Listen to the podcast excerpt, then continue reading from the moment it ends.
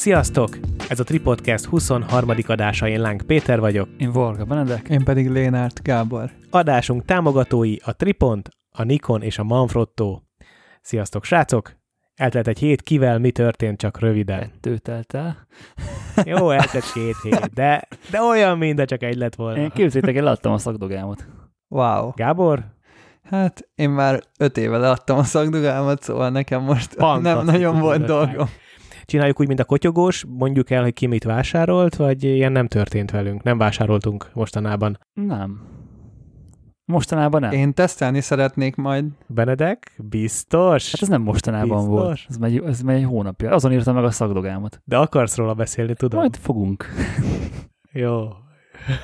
Nekem inkább vásárlási Jó. szándék van ugye arra az RGB-s lecsőre, csak azt még ugye el akarom kérni tőled, Peti, tesztelni. Igen, megígértem, hogy hétfőn postázom. És akkor az majd mondjuk lehet, hogy már a két hét múlva lévő adásunkban azt mondhatom, hogy ezt megvásároltam. De ha igazi, igazi kotyogós podcast lennénk, akkor a táskákról is azért szót ejtenénk itt ebben a szekcióban egy picit legalább. jó, jó, jó, akkor igaz, jó, jó, jó, akkor annyit elmondok, hogy a nálam tesztel lévő gicó, az nem megy vissza tehát ez már egészen biztos. Nagyon megszerettem. Most a, a COVID-19 miatt a legtöbb teszttermék, ami nálunk, nálam van, az beragadt, nem tudtam visszavinni, vagy nem is nagyon akartam, de mondjuk, hogy nem tudtam, de most már nem is akarom. A gicót biztosan nem. És a fénycsőtől is csak azért válok meg, mert Gábornak megígértem, hogy postázom, úgyhogy majd nekem egy másikra kell beruháznom a Tripontból, mert az is egy iszonyatosan jó termék, de erről fogunk még beszélni. Ami viszont a Smalltalkhoz tartozik, hogy van ez a hülye Covid, ami miatt nem nagyon van fotós munka, és hát sokan tudják már, már csapból is én folyok, hogy futárkodom, amivel egyébként a tököm tele van sajnos, mert a cég egy kicsit túlterjeszkedett, és most éppen képzétek el, nincs fotó, futármunka sem, tehát egész egyszerűen nincsen szabad műszak, nem tudok, nem tudok futárkodni, vagy csak ha, ha igen, akkor, akkor nagyon, nagyon nehézkes műszakot felvenni, úgyhogy megint nagyon sok időm van itthon, Viszont mivel az ember itthon van és nem dolgozik, ezért érdemes költséget optimalizálni, ezért én lemondtam a Spotify prémium előfizetésemet, kevesebb az utazás, kevesebb a zenehallgatás, itthon meg ugye elviselem, ha néha reklám jön, és képzeljék el, nagyon keményen beoltam a Spotify. Van saját reklámja. Azt tudni kell, hogy nekünk van ilyen családi csomag Apple Music előfizetésünk, és ugye, tehát alapvetően kvázi fölösleges a Spotify-t fizetnem magamnak, mert ugye a családi ugye van zene stream, és de ugye a, a Discover Weekly miatt a Spotify ez egy nagyon jó, jó szolgáltatás, meg az új, az új tehát a, a válogatásokban szerintem nagyon erős a Spotify. És, és, és, nagyon és erős. szétráz az Apple Musicot. Én az Apple Musicon szinte csak albumot szoktam hallgatni. Hogyha egy-egy albumot akarok meghallgatni, szerintem sokkal kelmesebb a felülete, van lyrics, és a többi, tehát az egy, az egy ilyen albumhallgatásra szerintem megfelelő platform és volt egy időszak, amikor a, csak a Discover Weekly-met hallgattam a Spotify-on, az ingyenes Spotify-on, és csak azért fizettem elő, mert annyira idegesítőek a saját reklámjai, hogy ezt nem lehet elviselni, és én ezt szerintem direkt csinálják. Tehát, hogy biztos, Igen. hogy azért jön az a reklám, hogy fizess elő, hogy ne kelljen azt. Tehát annyira szekunder szégyenem volt, miközben hallgattam, hogy, hogy azt így tehát nem, nem bírtam elviselni egyszerűen. A Spotify-on is van családi csomag egyébként. Diák szélvel vagyok előfizetve, fél áron vagyok, tehát 700 forintot megér Aha. havonta a Spotify. Tehát, hogy Szóval, hogyha valakinek a családjába beférek, akkor szóljon, mert szívesen csatlakozom. Ugyanis képzétek el, nagyjából ma délután, nem sokkal az adásfelvétel előtt jelezte a Spotify, hogy akkor nagyon sokszor jelzett, hogy fizessek, fizessek, fizessek, de nem akartam fizetni úgyhogy downgrade-eltem az előfizetést, most már négy, vagy az elsők közt voltam, aki nem négy éve, öt éve van Spotify, elég régóta. És olyan reklám talált be, képzeljétek el, hogy köszönjük szépen, hogy a Spotify-t hallgatod, mert hogy hallgathatnál lemert, hallgathatnál CD-t is, és így először tetszett is, hogy tök jó. És, és így meghallgathatnál nyolc sávos magnószalagot, ha tudnád, mi az a nyolc sávos magnószalag.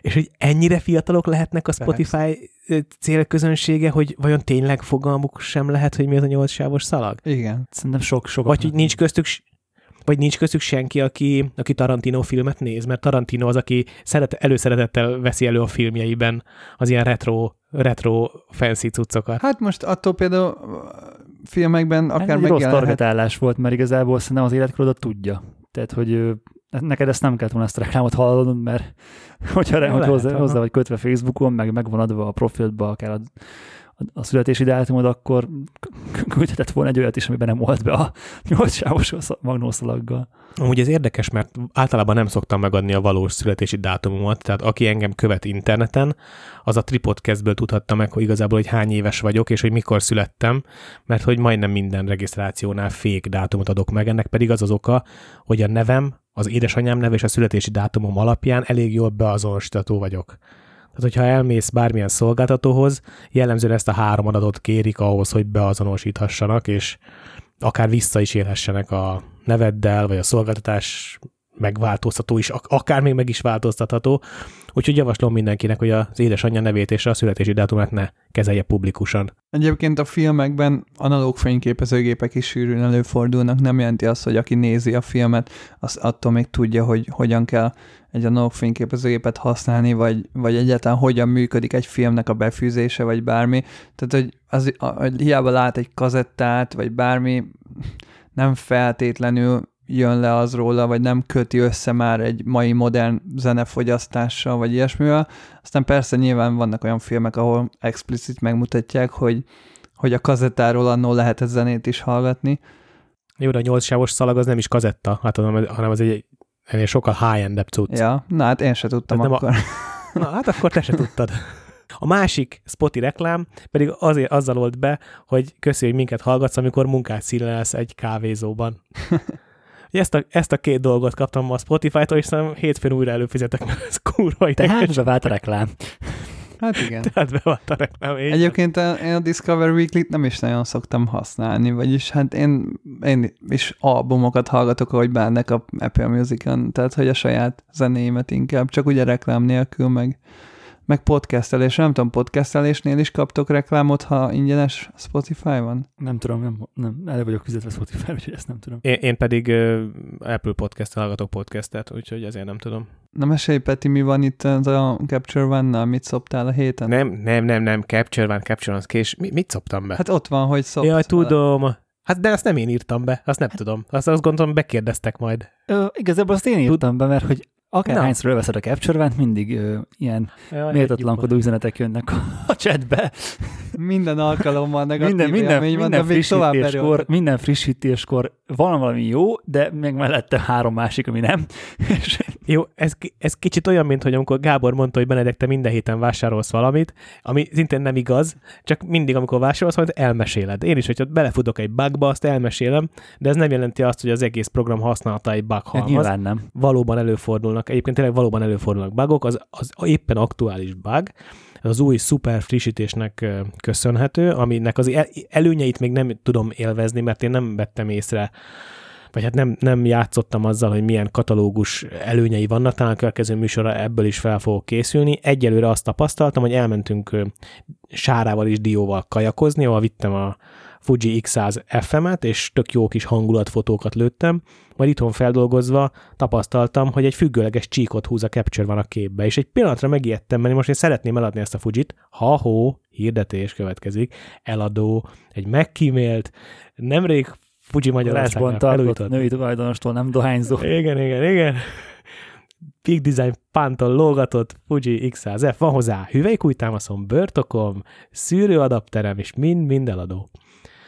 Na szóval, és hogy ezzel a géppel csináltam hangul ilyen feelinges fotókat, és egy sajnos egy függőleges csíkot húz bele a capture van, és mondom, megijedtem, hogy a gép hibás, az romlott el pont eladás előtt, de nem, hál' Istennek a nyers fájlok teljesen rendben vannak, és ha Adobe RAW converterrel dolgozom ki a képet, akkor, akkor nem is látszik a függőleges csík, csak és meg is, tehát meg is találtam neten a bugot. Majd jön a frissítés, ezt megoldja.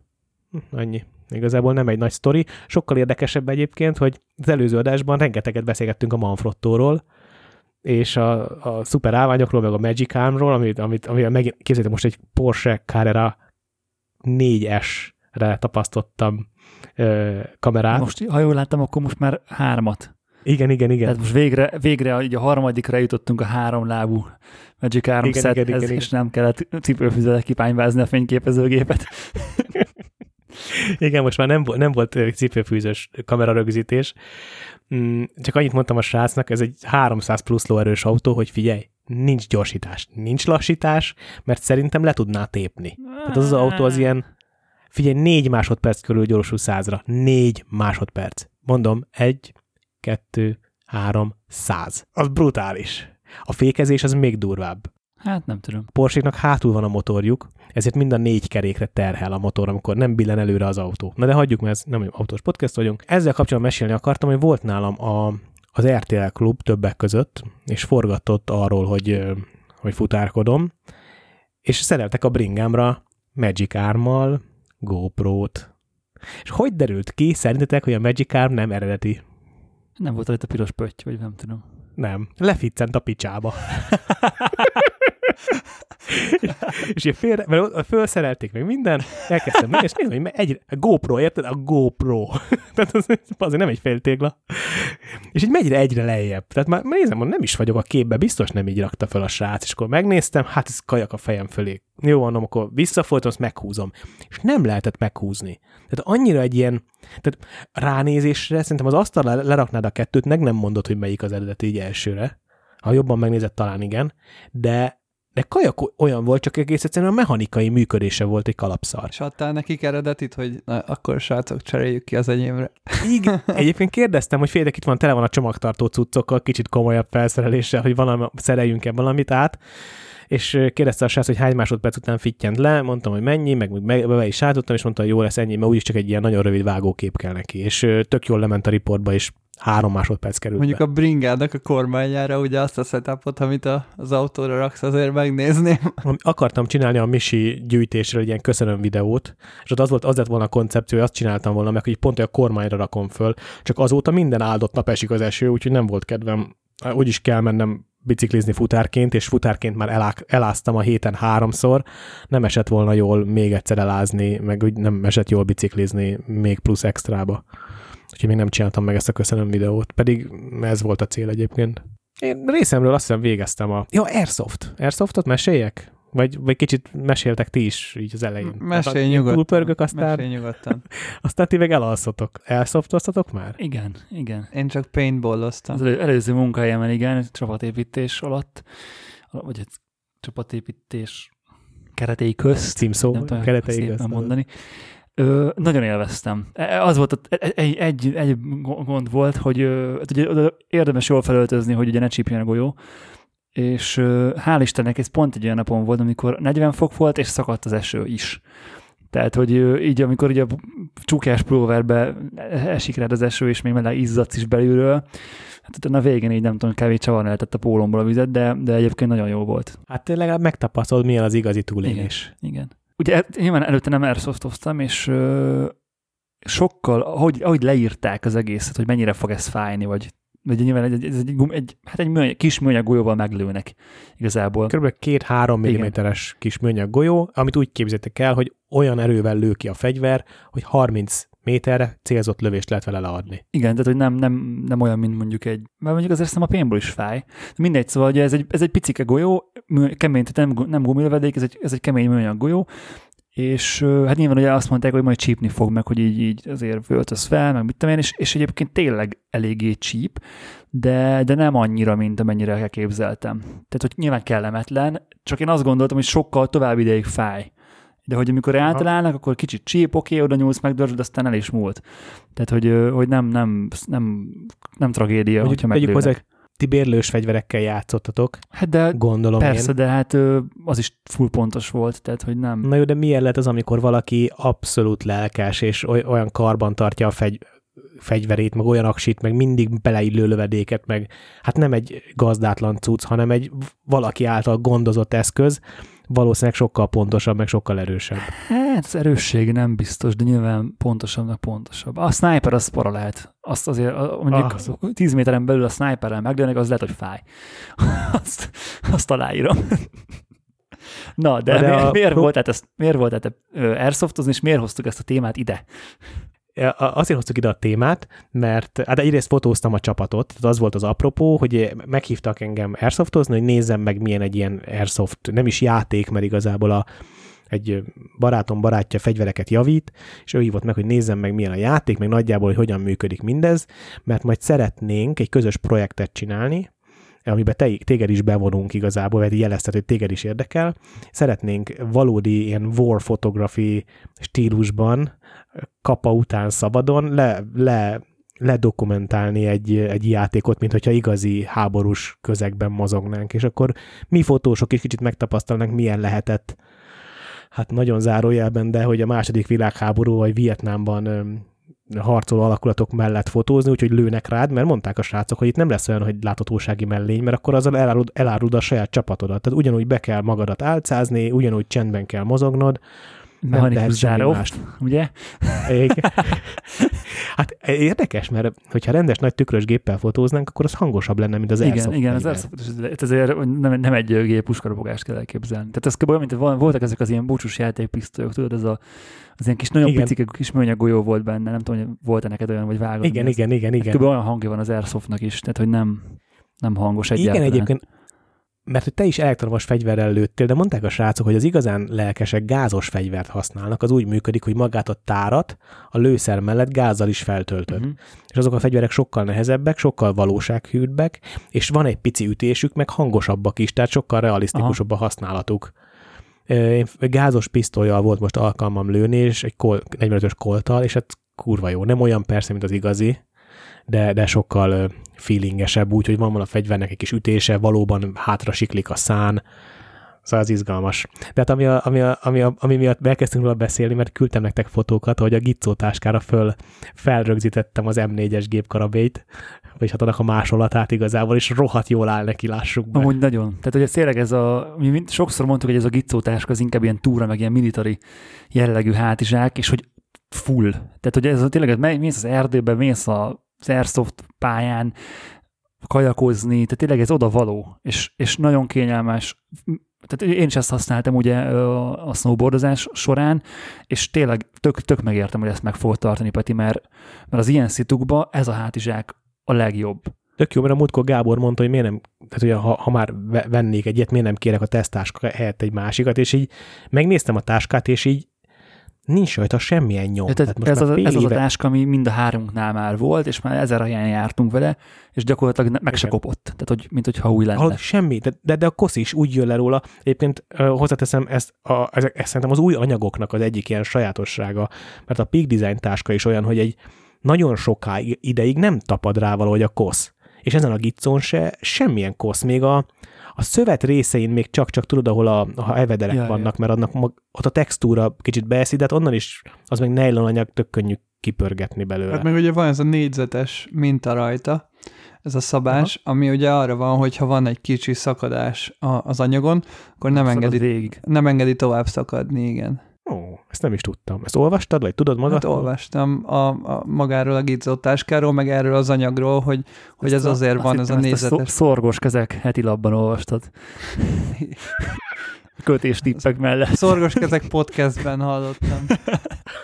Szóval, hogy ilyen szempontból tök jó, hogy egyébként ha lerakod fejjel lefelé, hogy kived belőle a cuccot, akár betonra, vagy bármi, hogyha egy nagyon picit van rajta egy kis szakadás, vagy bármi, az sem zavarna hosszú távon sem a használatában, mert, mert ugye az csak esztétikai hiba, de nem szakadna tovább az anyag, vagy nem kéne rá jobban vigyázni emiatt, vagy semmi. Nem, egyáltalán. Úgyhogy én most újra itt ragadtam, és megint képeket válogatok. Ja, portfólió válogatós Portfóliót, ide. így van, így van, spórolok, ahol lehet.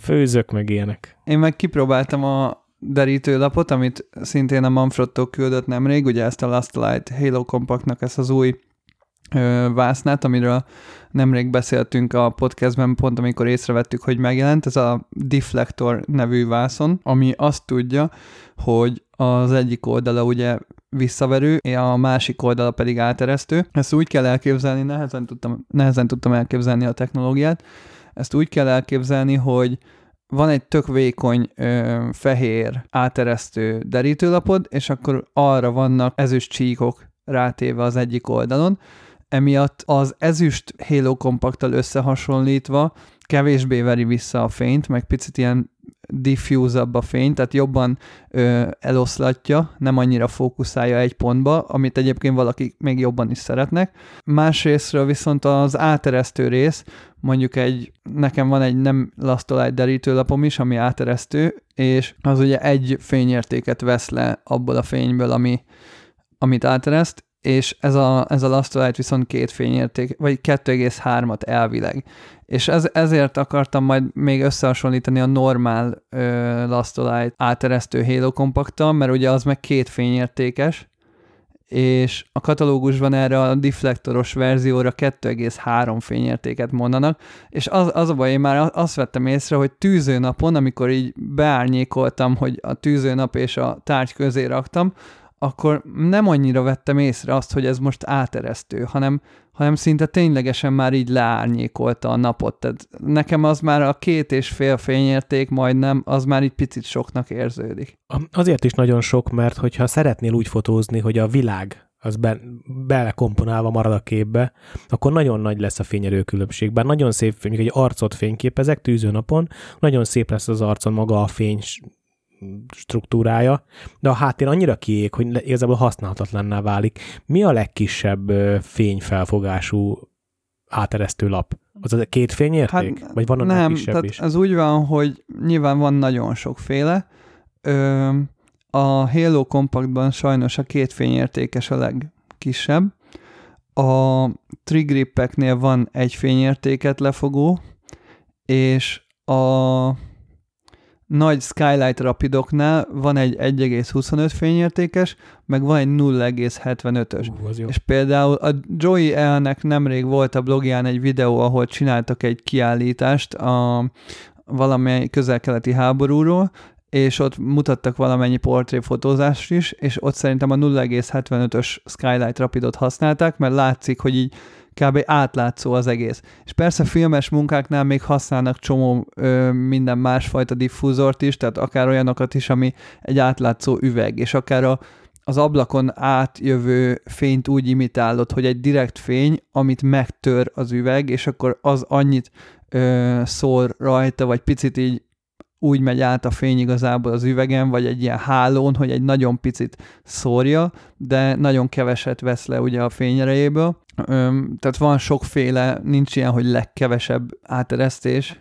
Ja, azt vágom, hogy nagyon sokféle létezik a filmes szakmában, én engem most az érdekel, hogy gyári megoldásként mit találtál te eddig, ami a leg, leg, legkisebb fény. Hát a Skylight Rapidnál a 075. Ez a 075-ös, aha, ez tök jó.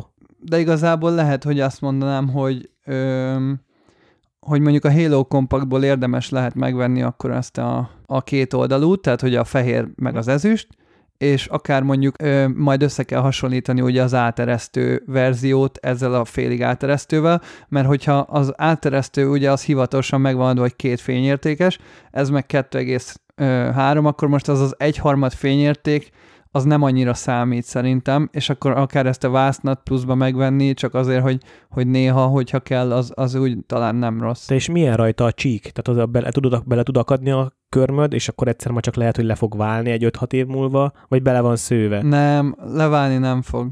Hát az, az úgy e, elvileg eléggé össze van rakva, most így nem tudom pontosan mi a technológia, de a Manfrotto oldalán van egy ilyen Last katalógus, ahol az utolsó mindent elmondanak róla, azt is, hogy a trigripnek hogy van varva a gumiszéle, meg hogy miért van úgy megcsinálva, hogy nem tudom, ledobod a földre, és akkor pont úgy nyúlik meg, hogy soha ne szakadjon el, meg stb. stb.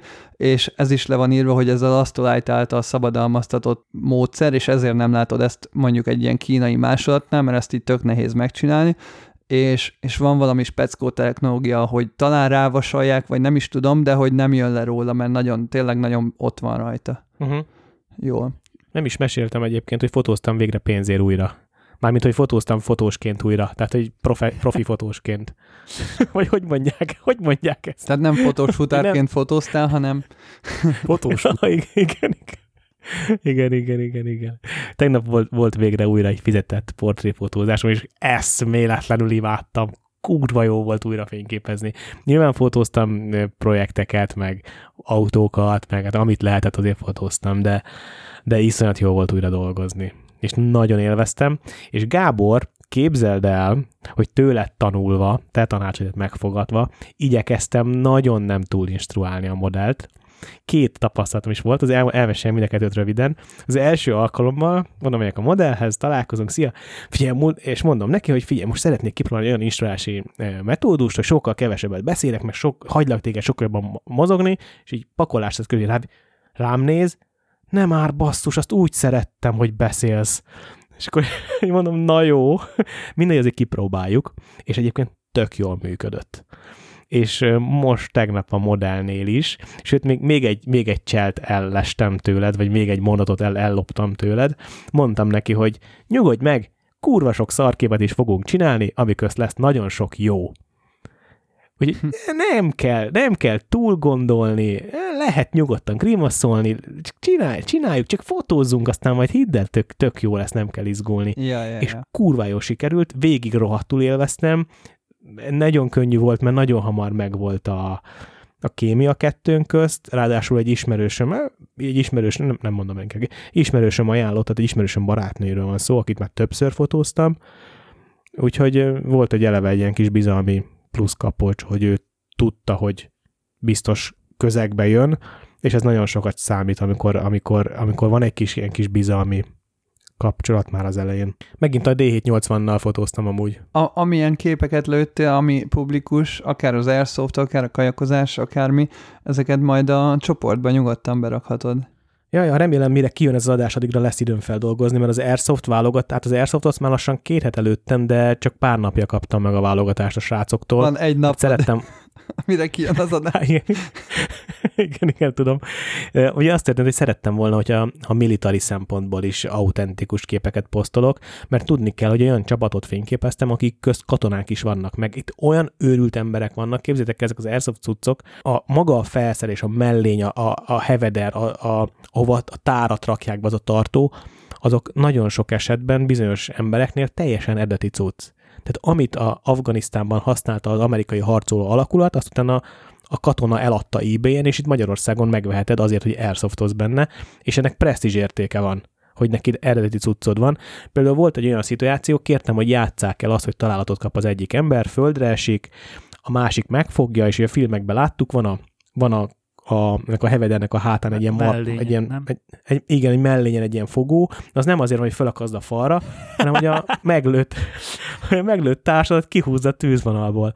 És akkor mondom a srácnak, hogy fog már meg azt ott, izé, hát ne a kezét fogd, mert ez így hogy néz már ki a kezénél fogva ráncigálod. Én azt akartam kérni, hogy a sérült katona közben a gépkarabél a kezébe fedezze a mentő, a szituációt. annyira jól mondod azt, hogy gépkarabély. Már többször, többször szépen. kimondtad ezt a szót. Aha, hát géppétyú.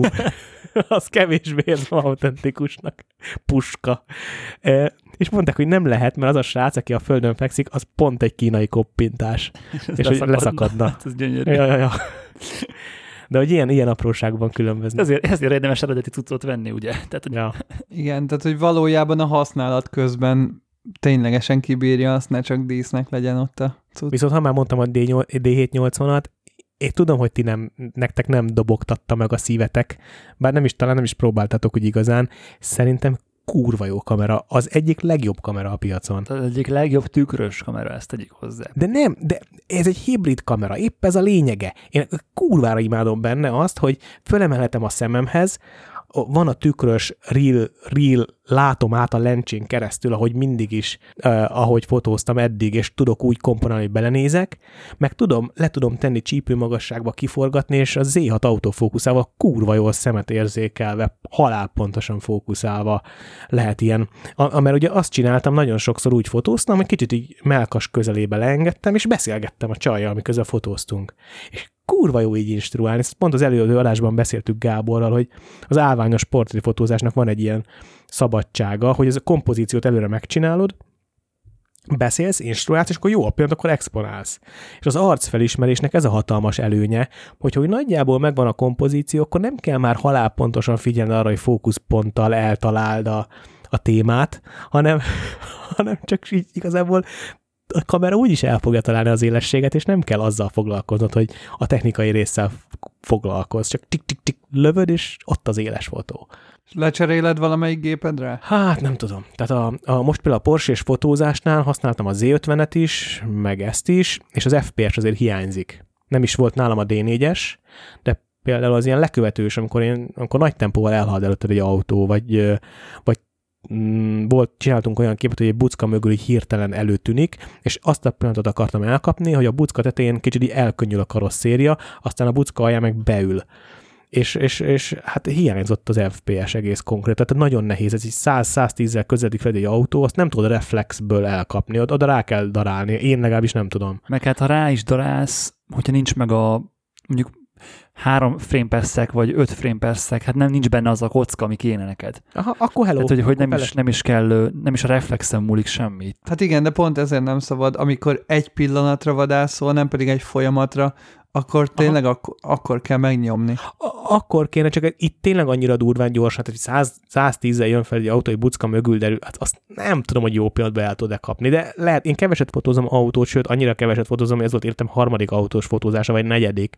Tehát az is lehet, hogy ez, ez ugyanúgy ráérez az ember, hogy mint, az, e- mint a, hogy ugyanúgy rá fogok érezni, mint amikor portréfotózok, és tudom, hogy a, hogy mikor jön majd a jó pillanat, és szinte, szinte sokszor előre lehet érezni, vagy akkor, amikor két ember beszélget, és beszélről nézem, szinte lehet tudni, mikor a nevetés pillanata, mert, mert a beszélgetés dinamikájában benne van. Biztos az autófotózásnál is megvan ez a rutin, hogy, hogy tudod, hogy mi fog történni, és hogyan kell, és egy képből meg tudod csinálni. Nekem most itt hiányzott, meg a másik, hogy a D4-esnek a 16 megapixele is nagyon nagy barát.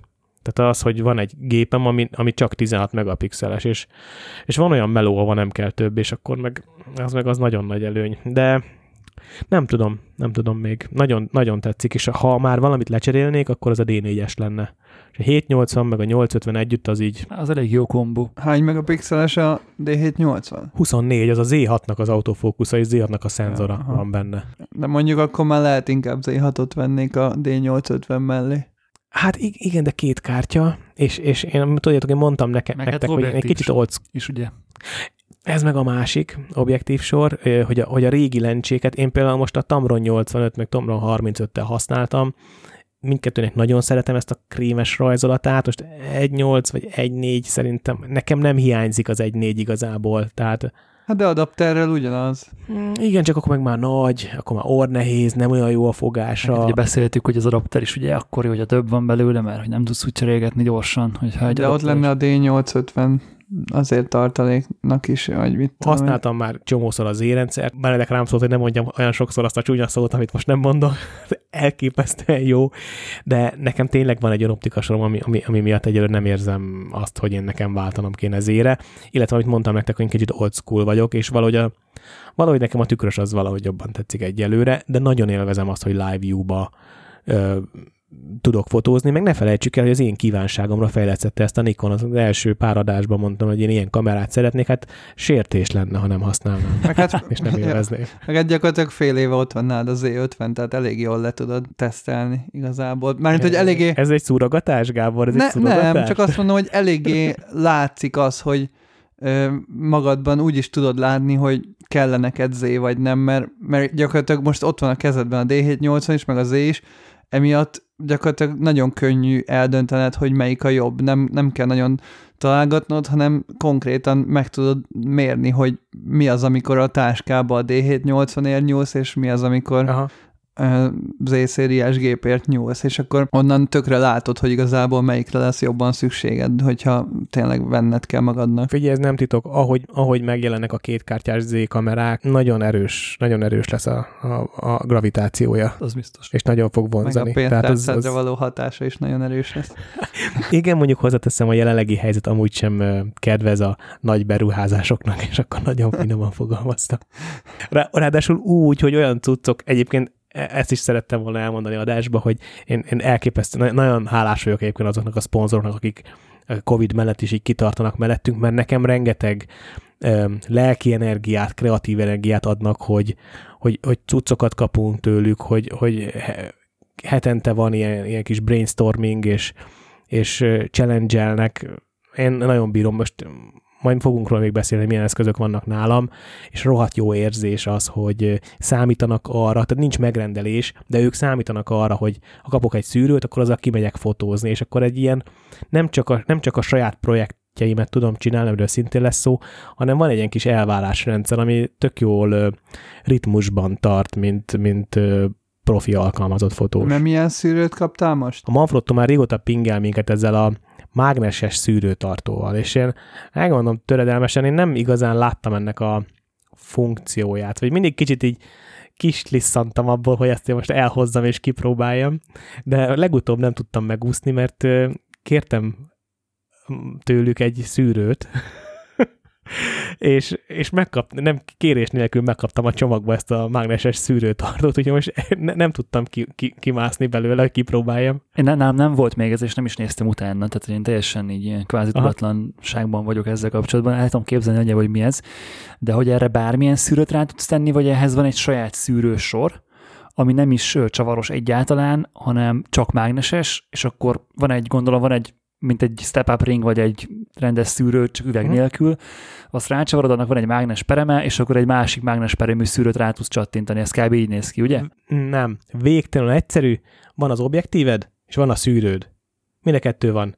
Fogod az objektívedre, rácsavarod a szűrőd, és kész. Igen. Na most ez a kettő közé megy. Ez egy szét, szét mágnessel összetapadó kettő gyűrű, azért mondom, meg csak elmondom okay, letisztázva. Okay, okay. és az egyik felét rácsavarod a lencsédre, a másik cseri, felét rácsavarod az, a szűrődre, és hogy a szűrő, ah, tehát, tehát ott itt bármilyen szűrőt rá tudsz tenni. Aha, tehát Á, az van, hogy nem maga a szűrő mágneses. Nem, nem. De vannak nem maga a szűrők is, amik mágnesesek. Igen, csak én most nem azt próbáltam ki. Értem. Ez így, ez így már egy fokkal jobb. Olyan szempontból, hogy nem kell egy új szűrősort venned. Na de, merül fel a gondolkodó fotósban a kérdés, hogy mi az anyámra fogom én ezt használni? Mert hogy mi előnye van a mágnesességnek? Sőt, igazából első gondolatom az volt, és ezt kérdeztem is a Manfrottótól, hogy te srácok, ezt nem fogom elhagyni a szűrőt. Én nagyon szívesen kipróbálom, de akkor adjatok már hozzá szűrőt is, mert ha leesik, én nem szeretném a saját tiffenemet, vagy, vagy valamilyen ND ezremet elhagyni, akkor hagyjuk el a tiéteket, ha szar a termék.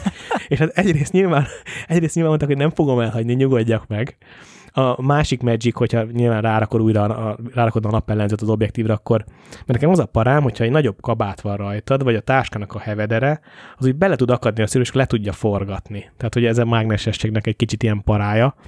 Meg az, hogy nem találtam rá use case-t. Na srácok, ha nektek szegezem a kérdést, akkor tudtok rá egy jó élethelyzetet, amikor mágneses szűrőre van szükségetek? Például a Tiffen szűrőkhöz én ezt el tudom képzelni, hogy használnám, hiszen ugye ott rengeteg fajta, meg erősségű szűrő kapható, amiknek ugye egyáltalán nem mindegy, hogy az adott szituáció, meg az adott fényhez melyiket választod, és sok esetben akár egy gyújtótávolság is ezt ö, felülírhatja, és plusz ezeket lehet kombinálni is. Tehát, hogyha mondjuk van egy smoke filtered, meg egy, egy, egy Black Promise filtered, azt akár egymásra is tudod rakni, és akkor egy másik, egy, egy, egy, egy még egy újabb fajta effektet, effektet tudsz ugye használni, és sokat, so, sokszor ezt szoktam ezzel kísérletezni, vagy akár otthon, vagy akár az utcán, és például nagyon macerás, úgy mindig eleve lecsavarom, akkor előveszem, le, le, kicserem a step ringet, tehát hogy, hogy, hogy igazándiból sokkal egyszerűbben rá, rácsattintani az elejére egy mágnesre, és akkor ott van. És amikor nem kell, akkor csak simán le, leemelem róla, mondjuk egy objektív sapkát. És például egy, egy ilyen szituban szerintem, szerintem jó tud működni. Gábor? Szerintem is, én is a Tiffenhez használnám, mert ugye maga a Tiffen szűrő nagyon drága, miatt egy darab van belőle, ami 77 millis, és mondjuk egy modellfotózásnál, ahol sűrűn cserélném az objektíveket, de tök kontrollált a szituáció, akkor a step up ring végére mindegyik objektívnél ráraknék, ugye ez külön is kapható, egy ilyen mágneses fogadót, és, és mondjuk csak a modellfotózás erejéig, és ugye jelenleg, ahogy ha mondjuk csak akarok egy olyan sorozatot, ahol a Tiffen szűrő használva van, és végig van az a hatás benne a képekben, akkor ugye az objektív cserét azt jelentősen lelassítja az, ha minden egyes alkalommal le kell tekernem és rátekernem a másikra. Viszont így az objektív csere az nagyon gyors lenne, mert ugye lecserélem az objektívet, és vele együtt mágneses cuccal átviszem a szűrőt és hogyha az utcán járkálnék, akkor nyilván a, akkor mondjuk akár a 40 mm 2.8-ra nem tennék ö, ilyen mágneses cuccot, mert nem akarom mondjuk, hogy a, akár a kabát vagy bármi lesodorja, hanem, hanem amikor nem kontrollált a szituáció, akkor simán letekerem a, a mágneses fogadót, és annyi. De amikor objektívet akarok gyorsan cserélgetni, és ott vagyunk egy stúdióban, vagy ilyesmi, akkor az tényleg tök jó megoldás lehet. Persze, tehát a, hogyha húzamosabb ideig egy objektívvel fotózok, és streetelek, akkor eszembe nem jutna ezt használni, mert tényleg nagyon nagy a rizikója annak, hogy elhagyom. De amit a Gábor is mondta, hogyha több kísérletezel, több objektív, stúdió, vagy akár egy esküvő, ott ez baromi jól tud működni, szerintem végtelenül büszke vagyok, ilyen felkészült fotósokkal podcastelek. Én is készültem egy hasznos helyzettel. ND szűrő. Ugyanis ma kimentem, nagyon fújt a szél, iszonyatos viharos szél van itt Óbudán, és azt találtam ki, kimegyek lengerező fákat fotózni hosszú záridővel. És kimentem a Szentendrei szigetre, és hát mi történik, hogyha erős ND-vel fotózol, és belenézel a kamerába? Nem látsz semmit. Ezért, ezért Na, kell lejkát per ö, milcet venni, mert ott meglátsz. Igen. Aha. Egyébként a, a Milc valóban megoldja ezt a, a, ezt a kérdést, bár ott is az autofókusz egy picit igen, bizonytalankodik, igen, igen. pláne hogyha felnyomod az izót, vagy, akkor nem. Hát ez ugye az ND szűrő függő, tehát hogyha egy... De hogyha felnyomod az izót, akkor ugye azt vissza, kell, vissza is kell venned. Tehát az nem oldja meg a problémádat, mert hiszen pont, hogy nem akarsz magas izót használni, hogy Jó, hát rövid persze, az igaz. Legyen. Igen, az igaz. Hát meg a milcek is magas izón bizonytalanabbul fókuszálnak, mert az erősít... Hát vagy kikapcsolod a szimulációt, akkor is ugyanaz. De akkor is felnyomja az izót Gábor, hogy az élőképet de ne, Hát nem, pont, hogy ha a szimulációt kikapcsolod, akkor ad egy normál képet, annak ellenére, de, hogy a de bellet... ő felnyomja az izót. De az izót akkor ja, is magában, az élőképre. Persze, fel, fel, fel. Csak az expozíción nem lesz rajta, és mondom, a mag, ha, ha, ha gainelni kell a képet, akkor az autofókusz akkor is bizonytalanabb lesz, mert a képen állít élességet. Ezért jó a Canon, mert ott ugye mínusz 6 fényértékig van. Jó, jó Pro 3 is. De a Z6 is. De igazából akkor ezt így csak a Sony nem. De Igen, hát a Z6-on lehet, hogy a low light módot, ha bekapcsolod, akkor ugye az is tudja mínusz 6. Igen, az, az is tudja, így van. Na, de mennyivel kényelmesebb azért úgy komponálni, meg nyilván lehet pontosabban komponálni, látsz ilyen kis részleteket, lekapod a kis mágneses cuccal az ND szűrődet, bekomponálod szépen a képet, rácuppantod, exponálsz, és mehetsz tovább. És ezt ma használtam, mert kaptam egy, egy variálható ND szűrőt is, egy szirp szűrőt, Ö, azzal mélységesebb tapasztalataim nincsenek, mert eddig még csak max értéken használtam, de majd ki fogom próbálni. Ez annyira tipikus. Tehát ahány, ahányszor volt zoom objektívem, vagy a 24 mm-en használtam, vagy a 70-en. És gyakorlatilag a kettő között nem, nem volt objektív soha. És ez a, a variabilis end is, vagy a nullán használod, nem tudom mi a minimumja, vagy azon használod, vagy pedig a maximumon. Tehát ez a, Igen. a csoda, egyszerűen. Igen, egyébként én ezért akartam nagyon, nagyon sokáig 200 per 2-t venni, mert a, mert a 72-ezemet csak 200-on használtam, mert a 70-es ott van a 85 1, 1, 1 4, vagy a mit tudom. Én ezért vettem 135 per 2 még a Canon-ra, mert hogy 135, az majdnem 200 per 2 fullos, és kb. negyed akkora volt az objektív, mint a 200, egy 70-200. Hát figyelj, amikor Fuji-val fotóztam rendezvényeket, akkor is a 90 a 135-nek felelt meg, és semmi, semmilyen korlátozást nem éreztem, hogy most itt gond lenne, de hát én most a Nikon rendszeren nekem a 105 a leghosszabb, tehát hát az meg itt a, is teljesen jól el vagyok. Egyébként ND szűrőt azt kaptál? Aha, ezt a variálhatót. Csak mert ugye azok az ND szűrők, ami ténylegesen ND szűrő, az ugye jobb minőségű, mint a variálható, mert ugye a variálható az valójában két polár szűrőt rak egymásra, Aha.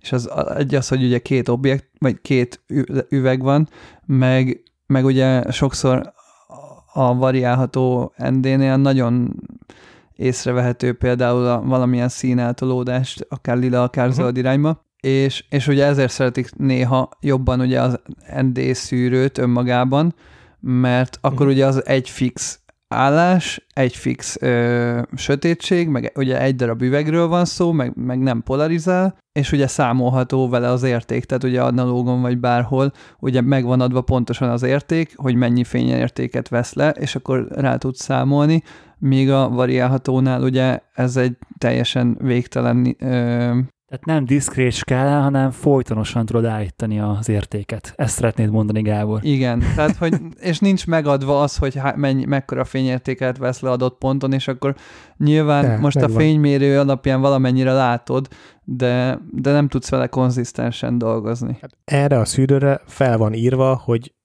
két fényérték, négy fényérték, hat fényérték, nyolc fényérték, és akkor be tudod a tekerni. Ja, de, de a kettő jó. között is tudsz állítani, és ott meg, ott meg tényleg nem tudod kompenzálni. Hát akkor kettő és fél, nem? Hát igen, de, de, de ugye ez nem feltétlen lineáris az a skála, meg érted, tehát azért vannak Hogyha nagyon most pontosan akarod beállítani, két- akkor, Aha. akkor nem biztos, hogy be sikerül állítani, csak akkor, hogyha az egész endére húzod.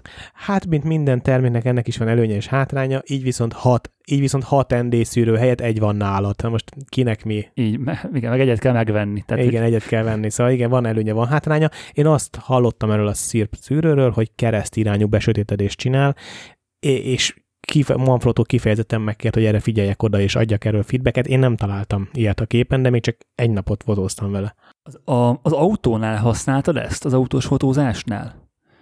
Ott mit hasz, ott, ott használtál valamit? Nem volt rá szükség. Polár. Mert a, ja, akkor az, az, lesz, az lesz a gond, mert ha megnézed, akkor az, az üvegnél, tehát az autó ablaküvegben uh-huh. van egy ilyen elszíneződés. Nem tudom, hogy azt észrevetted-e. De az az autó azért, mert hőgözölt üvege Tehát, van. ja, hogy akkor az gyári. Autónak. Aha. Ja, oké. Okay. Tehát, az nem, tehát az, nem a, az nem a szűrő okozta dolog. Így van. A, a, a 90-es évek Renault-nál olyan technológiát, fémgözölt szélvédőt használtak, hogy a, a autó felmelegedését csökkentsék, és ott például a GPS-t hiába raktad ki az, az ablakba, nem tudott kommunikálni a műholddal, mert árnyékolta a rádiójelet, és a mobiltelefon is probléma volt. Értem, mert azt, azt, Hát előre feltűnt, hogy ott az egyik képnél van egy ilyen, hát egy lilás, lilás elszíneződés az üvegben, ilyen lilás, kékes, zöldes talán. Az, azt, azt hittem, hogy az az ND miatt van, vagy a polár Nem, miatt, nem, de nem. akkor ezek szerint az az üveg. Nem, az magán az üvegen van, és egyébként nekem tetszett is. Tehát én azt ö, szándékosan, ahogy tekertem a polárt, az mindig mászott el. Aha, és azt úgy, direkt úgy állítottam be a polárt, hogy olyan helyen legyen, ahol egyrészt nem zavaró, de meg egy picit azért legyen, mert nekem tetszett, hogy ott van. Tehát ki tudtam volna teljesen csavarni a képről. ja. Hát mondjuk lehet, hogy kicsavartam volna, nekem kicsit zavaró, de Ah, amúgy de hát nyilván jó. ez kreatív Ízlések dolog. és- Tehát, hogy, Pofonok, ja. Na srácok, én nem szeretnék erőszakoskodni, már egyszer megkérdeztem, Benedek, más kérdezem meg utoljára. Szeretnél róla beszélni? miről, Peti? Tudod, tudod arról a klassz billentyűzetről, amit vettél, tudod ahhoz az iPadhez. Ja, jó. Ezt ugye nem, nem két hete vettem, tehát ez az előző adásnál is már megvolt. Fantasztikus kép, szuper, szuper ön, ön, önkontroll, hogy magadba bírtad tartani. Igen, igen. Kicsit, kicsit meg is sértődtem, hogy nem kérdeztetek rá akkor. Hogy megjelenés után három nappal megvetted. Egyébként ez nem igaz, mert csomót kellett rá várnom. Két szó nagyon jó. Ugye az iPad-es adásban többször mondtam, hogy, hogy az iPad-nek az az előnye mondjuk egy MacBook-kal szemben, hogy moduláris a cucc. Hogy akár tudod, akár tudod tabletként használni, vagy akár kvázi laptopként is, és, és ez a kiegészítő az, ami ezt teljesen ö, lehetővé teszi. Hogy kvázi egy, egy állványt ad, és le tudod róla venni az iPad-et, meg fel tudod rá tenni az iPad-et, és nem kell Bluetooth-szal szarakodni, nem kell csatlakozgatni, nem kell külön tölteni a billentyűzetet, hanem egyszerűen ugye mindent az iPad-ről kap, és ö, azóta szinte csak akkor ülök a MacBook elé, hogyha, hogyha ténylegesen dolgozok. Tehát ugye a napi 8 órás munkámat a munkájában az nyilván a MacBookon végzem el, mert ott az, az, az, ezt sajnos meg az iPad nem teszi lehetővé, de minden mást ö, csak az iPad-en csináltam. Már nagyon régóta is, de ezzel a billentyűzetem meg főleg.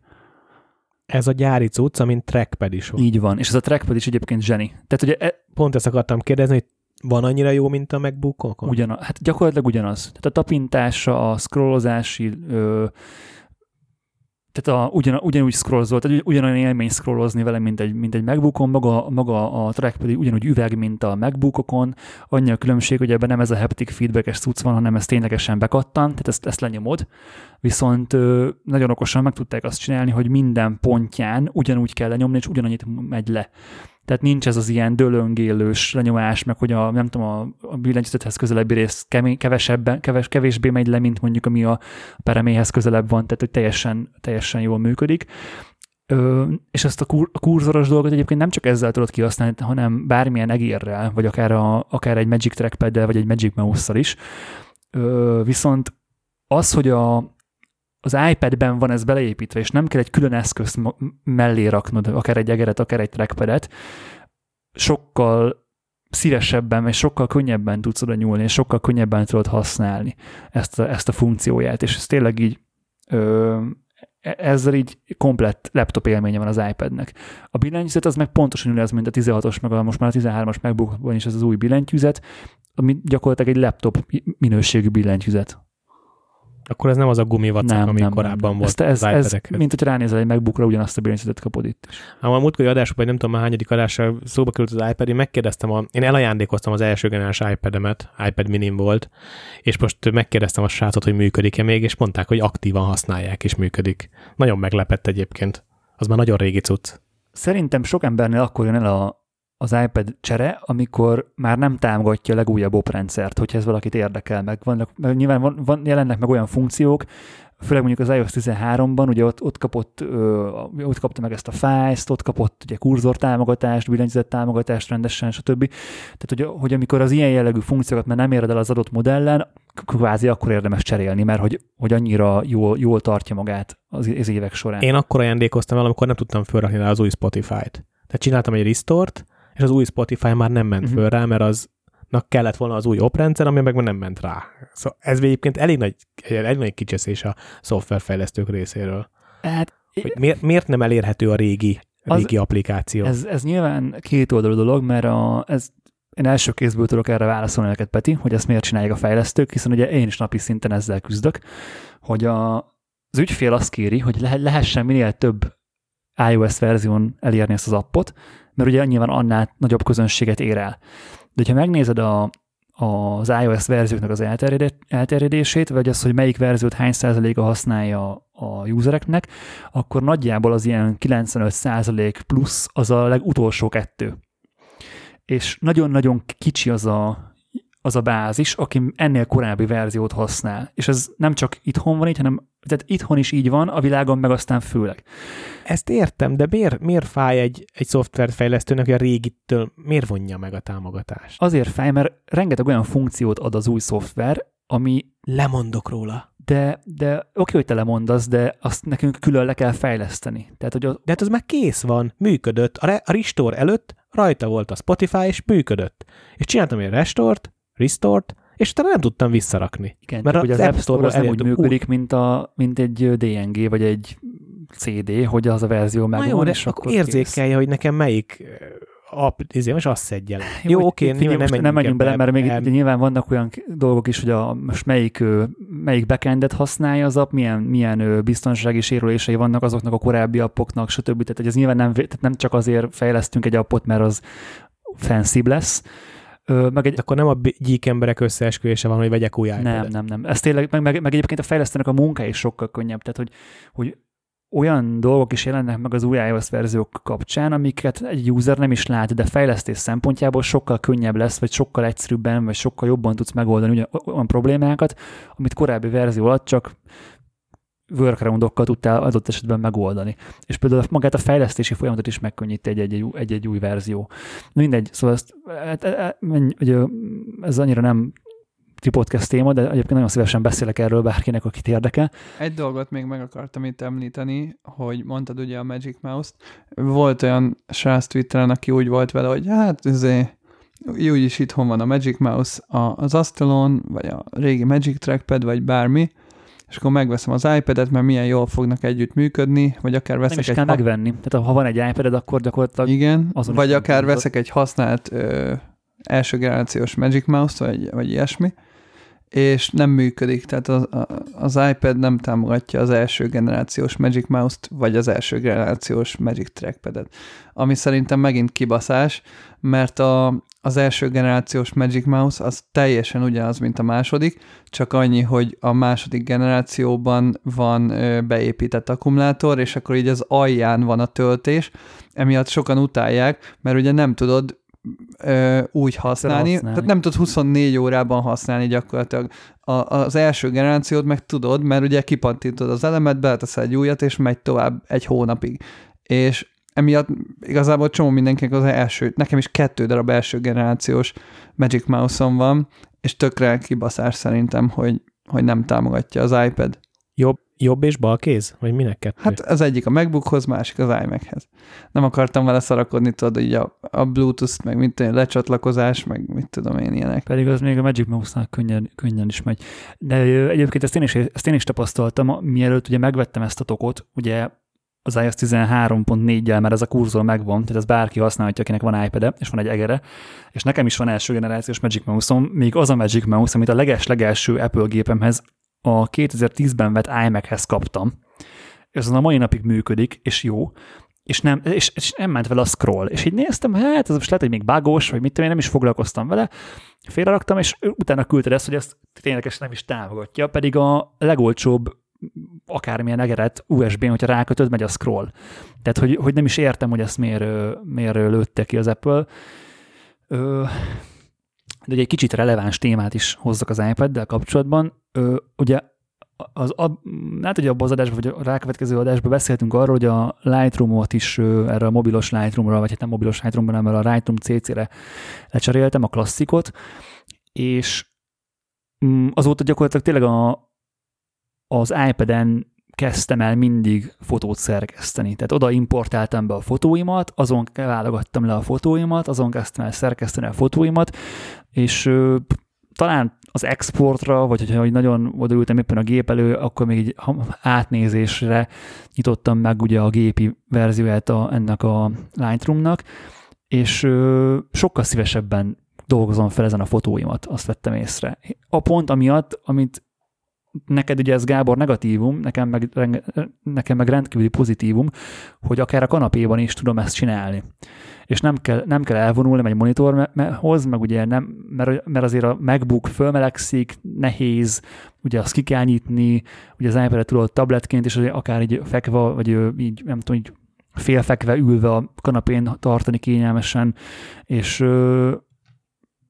remélem, hogy ez így a fotós hajlandóságomat is elő fogja segíteni, főleg a saját projektek terén. A, nekem jött egy ilyen visszajelzés, pont nemrég ugye még vannak, akik el vannak maradva az adásokkal, vagy akár még most hallgatják azt az iPad-es adást, és nemrég jött egy olyan üzenet, hogy basszus Benedek mennyire meg van verve ez az iPad-del, mert hogyha normál munkát végzünk, akkor úgyis odaülök az asztalhoz, és ez, ezt írták le, hogy hát ha, ha munkára kell a gép, meg ilyesmi, ha komoly munkát végzek, akkor úgyis odaülünk az asztalhoz. Ugye ez az, miért? amit én... De miért ugye, ülnél oda? Ez az a vélemény, amit én is képviseltem, és ugye erre mondtam, hogy hát igen, Benedeknek meg pont ez az előny, hogy ő nem annyira szeret odaülni az asztalhoz, de én is úgy vagyok vele, hogy ha komoly munkát végzünk, úgyis odaülünk az asztalhoz, és akkor... Figyelj, nekem az a, az a legnagyobb ellenérve ezzel kapcsolatban, hogy nekem van egy 8 órás munkám, és én 8 órát ülök az asztalnál. És amikor kvázi hobbiból, mert ugye ezért nem kapok pénzt, úgymond, hogyha mondjuk én megyek street fotózni, vagy fotózom a családot, vagy akármit, vagy, vagy a tripodcastet, tripodcastes ügyeket intézem, vagy akár, nem tudom, album artwork, akármit dizájnolok, vagy teljesen mindegy, most mondtam pár dolgot, amik, amiket így munk, a nyolcszeres munkámon túl szoktam csinálni, akkor nem akarok az asztalnál ülni. És nem akarok ugyanabban a székbe ülni még négy órát, amiben amúgy is ültem nyolcat.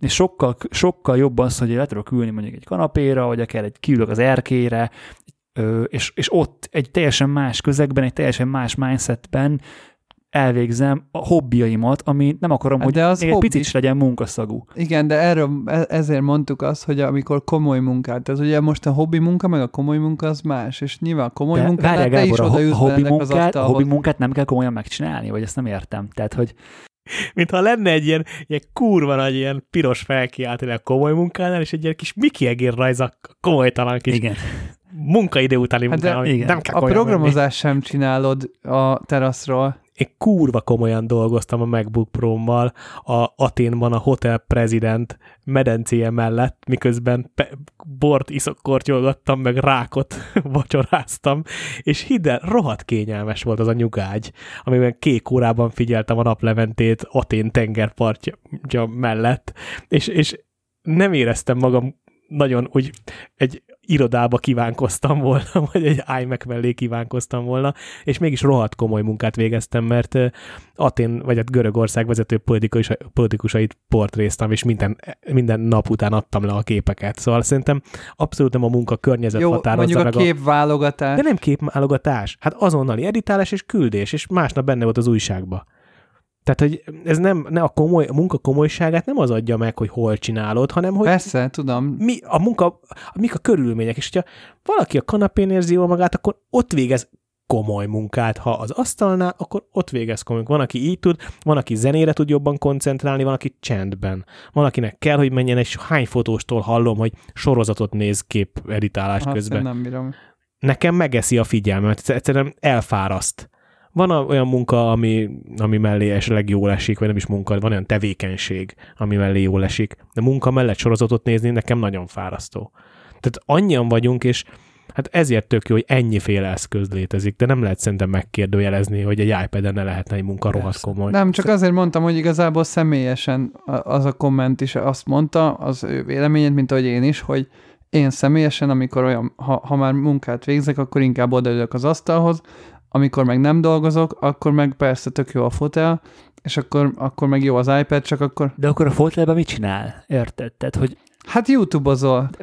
Na, napi hat órát? Vagy, vagy nem értem. Hát nem, hogy... nem, de, de nem, tehát hogyha mondjuk napi több órát vagy a, az asztal előtt, tehát hogyha mondjuk most, mint ahogy te mondtad, ha van egy 8 órás állásod, és mellette kell foglalkozni podcasttel, vagy bármivel, most én a podcasthez tartozó dolgokat is az asztalnál csinálom meg, és akkor ülök be a fotelba, amikor, amikor letettem a munkát. Értelek egyébként, meg nyilván, de nem mondom azt, hogy hatékonyabban tudok munkát végezni a MacBookon, és nagyon jó az, amikor tényleg nyilván ez, az én, ez, ez teljesen egyénfüggő az, hogy kinek milyen gép jön be, meg milyen oprendszer, meg milyen, milyen eszközön csinálja a dolgát. Nekem felüdülés a 8 munka után, amit a MacBookomon a billentyűzete legérrel végzek, hogy amikor tényleg az, az, az a munka, amire nem kapok úgymond ö, nem, azért, nem azután kapom a, a, a tényleges fizetésemet, hanem az félig szerelemből, félig ugye ilyen-olyan indokkal csináljuk, ö, azt nem, az, nem abban a környezetben tudom végezni, amit, ahol a komoly munkámat, úgy, úgy komoly munkámat, hogy a szakma, szakmai munkámat. Tehát, hogy eddig is a nagyon iPad párti voltam, meg nagyon, nagyon azt gondoltam, hogy ez, ez tényleg alkalmas melóra, de, de ezzel, ezzel a tokkal de gyakorlatilag full laptop experience. És nagyon-nagyon-nagyon várom már a, ugye nem sokára lesz a VVDC, ahol bejelentik az új iOS-t, az iOS 14-et, és baromi nagy hangsúly lesz szerintem ezen a, tehát szerintem nagy, nagy hangsúlyt fognak fektetni idén is az iPad-re, hiszen nem véletlenül jelentettek be egy kurzort, gyakorlatilag egy ilyen pont nullás, vagy 13.4-es verzióban, tehát nem is egész verzióban, amikor ez egy gyakorlatilag egy egész rendszer szintű funkció, meg egy nagyon, nagyon sok újdonságot ad fejlesztési szempontból is, meg felhasználói szempontból is, és hogy még ehhez képest egy nagyobb előrelépést kell, hogy letegyenek az asztalra az iOS 14-ben az iPad terén, és nagyon-nagyon kíváncsi leszek, hogy hogyan fogják még jobban ezt a határt összemosni.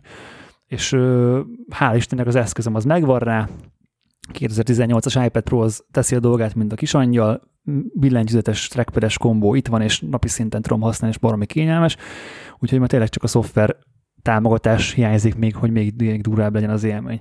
És az előbb egy fél mondatban így megemlítettem, hogy, hogy, hogy ez, az, ez az egész ilyen iPad-es dolog, hogy nem kell a nagy, nagy, monitor, nagy monitor elé leülnöm, meg nem kell kibontanom meg bukott a dogból, meg, meg laptoppal akár a, a teraszon, vagy a kanapén, vagy bárhol editálnom, ö, azt vettem észre, hogy szívesebben editálok a fotóimat is. Tehát, hogy a street fotóimat, hogy az akár az ilyen saját kis, kis ö, saját szórakoztatásomra meglőtt fotóimat, akár a családról, akár Veráról, akár bármiről ö, szívesebben kezdem el feldolgozni, mert egy, mert egy új élmény, egy új játszótér, egy új folyamat, és ö, mindent meg tudok csinálni az iPad-en is, egy picit máshogy és tök, érde, tök, tök, tök jó ez a felfedezés, hogy, hogy, hogy egy kicsit így feszegeted ezt az egész határt, hogy, hogy mire jó az az egész dolog, meg mire jó az a, az a Lightroom, amit ugye az iPad is támogat, és ö, most ugye a Covid miatti fotós, fotózás elhagyásom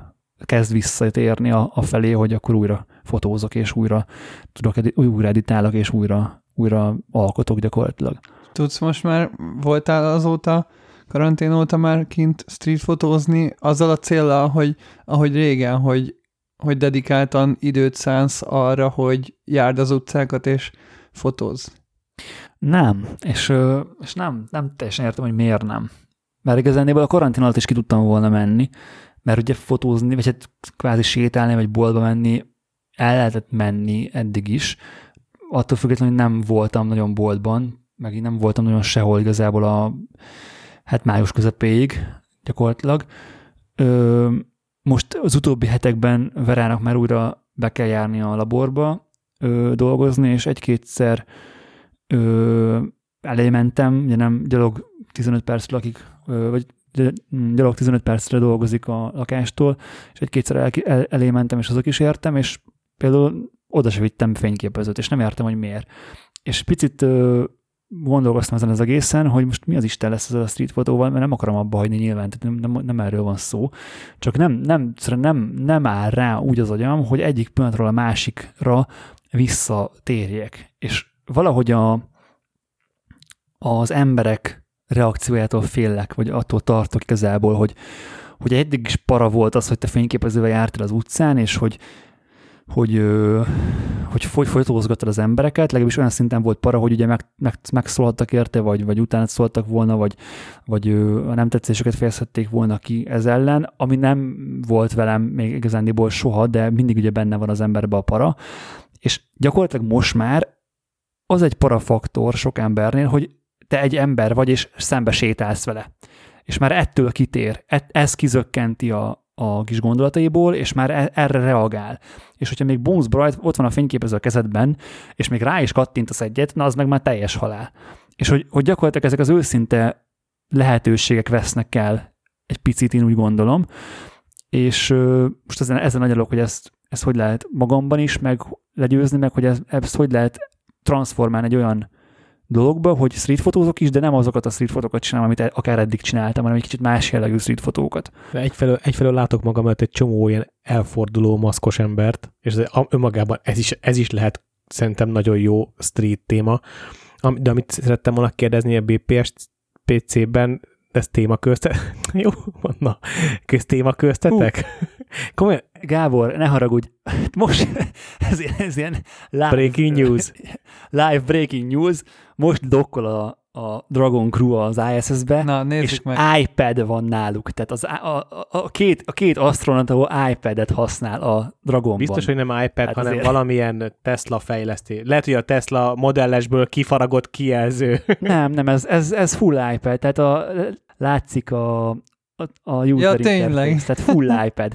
Ráadásul Air, nem? Nem, ez Pro. Ezt szerintem... Hát ott van vastag a széle. Ö, igaz, de ez lehet, hogy lehet, ez egy tok. Egyébként nem most dokkolnak, hanem most, most szállnak át. át, igen, mert a dokkolás az már a műsor felvétel előtt megtörtént. És a jobb oldalon milyen fényképezőgép van? Nikon, nem? Tudni, hogy Nikon, a NAS az, az Nikon. Látom, az a, vaku, a vaku, vakulból látom, a fehér, a közepe a vakunak az Nikon. Meg én, én úgy tudom, hogy amúgy Nikont használnak. Igen. Igen, a NAS az nagyon, hát vagy Hasselbladot, ugye? Tehát, hogy Na, tehát hogy a, igazából most ez így aláírt, hogy az iPad a munkára is alkalmas. tehát, hogy... Ha az űrbe akarsz menni, az jól láttam azt, hogy Magic Arma képen, vagy valami speckó názacusz lehet. Mert a színe az más szerintem, vagy van rajta valamilyen cikszám matrica. Figyelj, Peti, abból kiindul, hogy a, az amerikai hadsereg használ Manfrotto állványokat sniperek alátámasztására. Én kinézem belőlük, hogy az egy Magic Arm. Meg ugye... Meg ugye... Nem, nem Gitzó volt. Nem hát, a Gitzóra is is, is, is. Nem, is is, is is. is, is. Meg ugye, hát ugye Nikont használnak, meg tehát ezek rendes fényképezős cuccok lehetnek. Én, én simán, simán el tudom képzelni, hogy az egy, az egy, az egy Magic Arm, meg, meg ott láttam ilyen, ilyen jobby jellegű állványt is, tehát szerintem az meg ott egy gorillapod, tehát hogy hogy én, én nem hiszem, hogy ezek saját fejlesztések lennének. Mondjuk tök felesleges lenne erre saját fejleszteni, talán annyi, hogy könnyebb lehet, tehát azt el tudom képzelni. Igen, igen. Mert a, még az Apollo program idejéből lehetett hallani a legendákat, hogy a 4000 dolláros kalapács, meg ilyesmi. ja. És mi az a dino, ami ott úszkál? Az, az a kulcs tartó, vagy mi? Az, az a kabalállat. De tényleg, mi a faszt keres ott egy dinoszaurusz? Nem, azt, azt, azt, akinek egy külön széke van, azt, ezt nem is láttam, hogy ja, tényleg, be volt, szí, be volt szíjazva a kilövésnél, emlékszem. Ö, ezt tegnap, tegnap mondták, hogy ez mire való, ez, ez volt a Zero G indikátor. Tehát ezzel csekkolták, hogy már kiértek az űrbe, és már megvan a súlytalanság állapot, és ugye elengedte a csáv, és akkor levegett a kis dino. és kinézem Elon Muskból, ez az egészet előre a fejében megszülte hogy ott a dino fog, a kis plüss, flitteres dino fog repkedni a képen. Szerintem ez ilyenkor személyesen a, az űrhajósoké, mert volt már, volt egy Word cikk erről, hogy korábban is volt már, hogy az űrhajós a saját fiának valami dinóját vitte fel, azt hiszem talán hasonló célból, tehát hogy szerintem ez ilyenkor ilyen saját választás lehet, vagy, vagy hasonló, és Twitteren láttam, hogy valaki lefotózta otthon a nappaliában ugyanilyen dinót, és az volt hozzá a szöveg, hogy hát tudtam, hogy jó befektetés lesz, mert hogy Mert ennek most dinó? így felment az értéke, tuti mindenütt majd árulnak ilyen dinót. Fullas. Tudod, az amerikaiak ilyenkor csomószor így gyorsan ráharapnak egy-egy ilyen termékre, és akkor nem tudom, egy hétig mondjuk megugrik az eladása az ilyen dinóknak. Az élő kilövésnél figyeltem azt, hogy sokszor elhangzik a still I love you, és akkor ilyen fél, félfüllel figyeltem, és nem is igazán tudtam követni, mi az Istenről beszél a kommentátor, hogy az, jól figyeltem, hogy az a visszatérő hajónak a neve? Igen. Amire most leszállt az első fázis, Igen. annak a hajónak, annak az a neve, hogy of course, I still love you. Oh my god. Egyébként az először nekem is esett le, és én is néztem, hogy mi az Istenről beszélnek, és akkor Nagyon durva. Elon Musk meghekkeli a világot. Ugye a, a, a, a Tesla modell nevek azok megvannak, hogy miért, miért azok a nevek. Azt nem vágom. Az S modell, Nem, az X modell. Nem, nem tudod? Mert azt akarta, hogy kiadja a modell neve azt, hogy szex. Csak a modell E-t, azt már le, le, lefoglalta a Jaguar, az E- E-Type. Hány éves, érted? Egy 40 éves gyerek az a csávó. És azt láttátok, hogy hogy nevezte el a gyerekét? Hát azt, igen, azt, azt, azt, az zseni. Nem, azt nem, arról nem maradtam. Hát gyakorlatilag egy ilyen kódnév, de aztán nem, nem, enged, nem engedélyezték nekik, mert ö, van De mi, minden szám. megmaradt, a, csak a számot vették ki a végéről, de minden Ezt maradt. átírták hogy római számra. A szám Mert nem, hogy lehet a nem ne- lehet névben. számkarakter a névben Amerikában se. Úgyhogy, na mindegy. Még az előbb mutatták, mutatták egy pillanatra az iPad-et, az egy 12 12.9-es Pro, tehát nem egy R. Úgyhogy confirmed iPad alkalmas munkára. Úgyhogy ezentúl is ezen fogom feldolgozni a fotóimat, remélem ők is ezt teszik az űrállomáson. Jó van, akkor azt hiszem az űrből visszajöttünk a Földre. Ez egy izgalmas történelmi pillanat volt. Én egyébként nagyon izgultam a kilövésnél. Tehát benne, abszolút benne voltam abban, hogy majd csak sikerüljen, srácok, csináljátok meg. Az mégiscsak egy kilenc éve nem volt, nem volt amerikai földről felbocsátás. Meg ugye ez volt az első alkalom, hogy magáncég embert küldött az űrbe. Egy dolgot tudott volna még tenni az Elon Musk, amivel még kvázi bedesztebb lett volna, hogyha nem SpaceX-nek hívja azt az egész céget, hanem Wayland Corporationnek, és akkor az Al- Alien az így full, full confirmed, tehát Hát lehet, hogy majd ö, 200 év múlva egy másik filmet forgatnak, amiben Elon Musk lesz a Wayland. Ki tudja? Egyébként, amikor, amikor tavaly jártam az Egyesült Államokba, és já- jártunk Canaveral is, akkor a guide-ot én megkérdeztem, hogy és ez hogy van itt most nálatok? Ti hogy érzitek magatokat, ti NASA, hogy most itt különböző magáncégek szaladgálnak, és tették rá a kezüket a, a, a, az űr felfedezésére. És a fickó nagyon ingerülten és nagyon indulatosan válaszolt, hogy én mit képzelek magamról, a magáncégek nem bejöttek, hanem a NASA döntött úgy, hogy behívja őket, és megengedi nekik, hogy részt vegyenek az űr felfedezésében, és hogy a NASA ebből abszolút profitál. Úgyhogy a. Hát én nem tudom, én, én külső szemmel azért abszolút azt érz, ismerve az Apollo programot, hogy mennyire büszkék voltak az amerikaiak arra, hogy ezt, a, hogy ezt az amerikai állam finanszírozta, és az ő tudóség csinálták. Én azt éreztem, nyilván ettől még amerikai földön, meg amerikai pénzből történik az egész, de én azt gondoltam, hogy ez egy kicsit ilyen presztízsveszteség, hogy, hogy, hogy ez már nem ez már nem az az űrprogram, amit, amit Kennedy meghirdetett. De figyelj, hogyha belegondolsz, akkor a SpaceX-nek a NASA fizet. És a a NASA-t meg továbbra is az állam fizeti. Tehát végső soron ezt kvázi az amerikai állam finanszírozza, de, de tényleg térjünk vissza a fotózás. Rendben, csak Erkeibe. hogy nekem tök, tök érdekes volt ezzel is szembesülni, hogy, hogy mennyire máshogy élik meg. Mielőtt felszálltunk volna mi is az ISS-re, azelőtt ugye az volt a topik, hogy Peti kérdezte, hogy beszélgettünk erről a BPSPC-vel, arról, hogy hogy képzeljük a street fotózást, fotóztunk a karantén ide alatt, mit fogunk csinálni, hogy ugye újra ki lehet menni biztonságosan az utcára.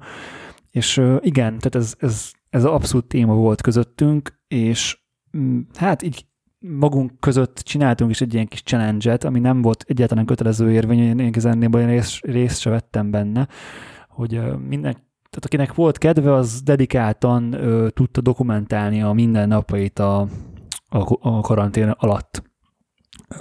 Sokan megcsinálták ezt, például Mónus Marci is, Erdős Dénes is, Berci is, és mindenki egy picit ugye a saját stílusában, meg a saját látásmód, nem is, nem is látásmódjában, hanem saját tehát ahogyan, amit ő szokott a nap, minden napokban fotózni, mondjuk a Berci nyilván ö, azt választotta, hogy 500-as telével kifotózott az ablakán. A, a Dénes meg a Marci az meg, meg nyilván riportfotós jellegű képeket csinált, a, vagy a barátnőjükről, vagy a, a kis lakásukról, és tök jó, tök jó sorozatok jöttek egyébként ebből össze. Én ebből egyáltalán nem éreztem, hogy ez nekem bármi ilyen szempontból más lenne, mint egy otthon töltött hétvége. Tehát én nem, nem inspirálódtam ez, ezáltal semennyire. És a, az utcán meg azért nem inspirálódtam egyáltalán, vagy azért nem is akartam kimenni, mert ezt lehet, hogy már mondtam korábban, hogy, hogy mindenki maszkban van, és ez megint az, hogy elmész Indiába, látsz egy kifestett csávót, akkor az érdekes, lefotózom, és lefotózott szarul, és egy, egy ottani hétköznapi példáról hozol egy unalmas fotót, amivel, aminek igazából csak az, csak az az érdekessége, hogy nem itthon készültem Indiába. És picit ugyanezt éreztem, hogyha elkezdenék streetfotózni, és ugye nyilván maszkos embereket fotózni, mert csak azon az utcán, akkor elvinné a témát a maszk, meg ez az egész dolog. És hogy nem, a, nem, nem azért lenne érték ez a kép, mert ö, nem tudom, olyan a kompozíció, olyan a, a, a gesztus rajta, vagy olyan a fény, fényárnyékjáték, vagy, vagy nem tudom, éppen pofára esett egy kína, és a háttérben meg egy kutya szarik, és akkor egy ilyen mélységes képet tudsz létrehozni, nem, hanem egy, egyszerűen egy maszkos ember van a képen, és hogy mindenki arra fog koncentrálni. És valahogyan ez engem egyáltalán nem inspirált, meg nem is most, most se inspirál, úgyhogy, úgyhogy én ezt nagyon, nagyon elengedtem most így a threadet, és, és próbálok, ha vissza, nyilván készülök arra, hogy, hogy hamarosan újra kimegyek fotózni, de valahogyan más, más látószöget szeretnék, vagy más látásmódot szeretnék egy picit képviselni ezen túl, úgy érzem. Ezek szerint téged a nyers kor dokumentáció önmagában nem inspirál, nem izgat? Egyáltalán nem. Tehát én nem, nem, nekem azok, tehát nyilván nagyon értékesek azok a fotók, amik, amik dokumentálják azt, hogy hogy nézett ki a világ 2020-ban, de arra van egy ember, akit riportfotósnak hívnak, aki ezt munka szinten megcsinálja. És ott van minden szituációban, ott van a tüntetéseken, ott van a kórházakban, ott van a, a sorsdöntő pillanatokban, és ezt lefotózza. Én magamat e, ilyen szempontból nem alkalmazott fotósnak tekintem, hanem alkotónak, aki a saját élményeit, meg a saját világlátását, meg, meg ö, figyelmét örökíti meg igazándiból. És nekem ez nem érdekes, egy picit se.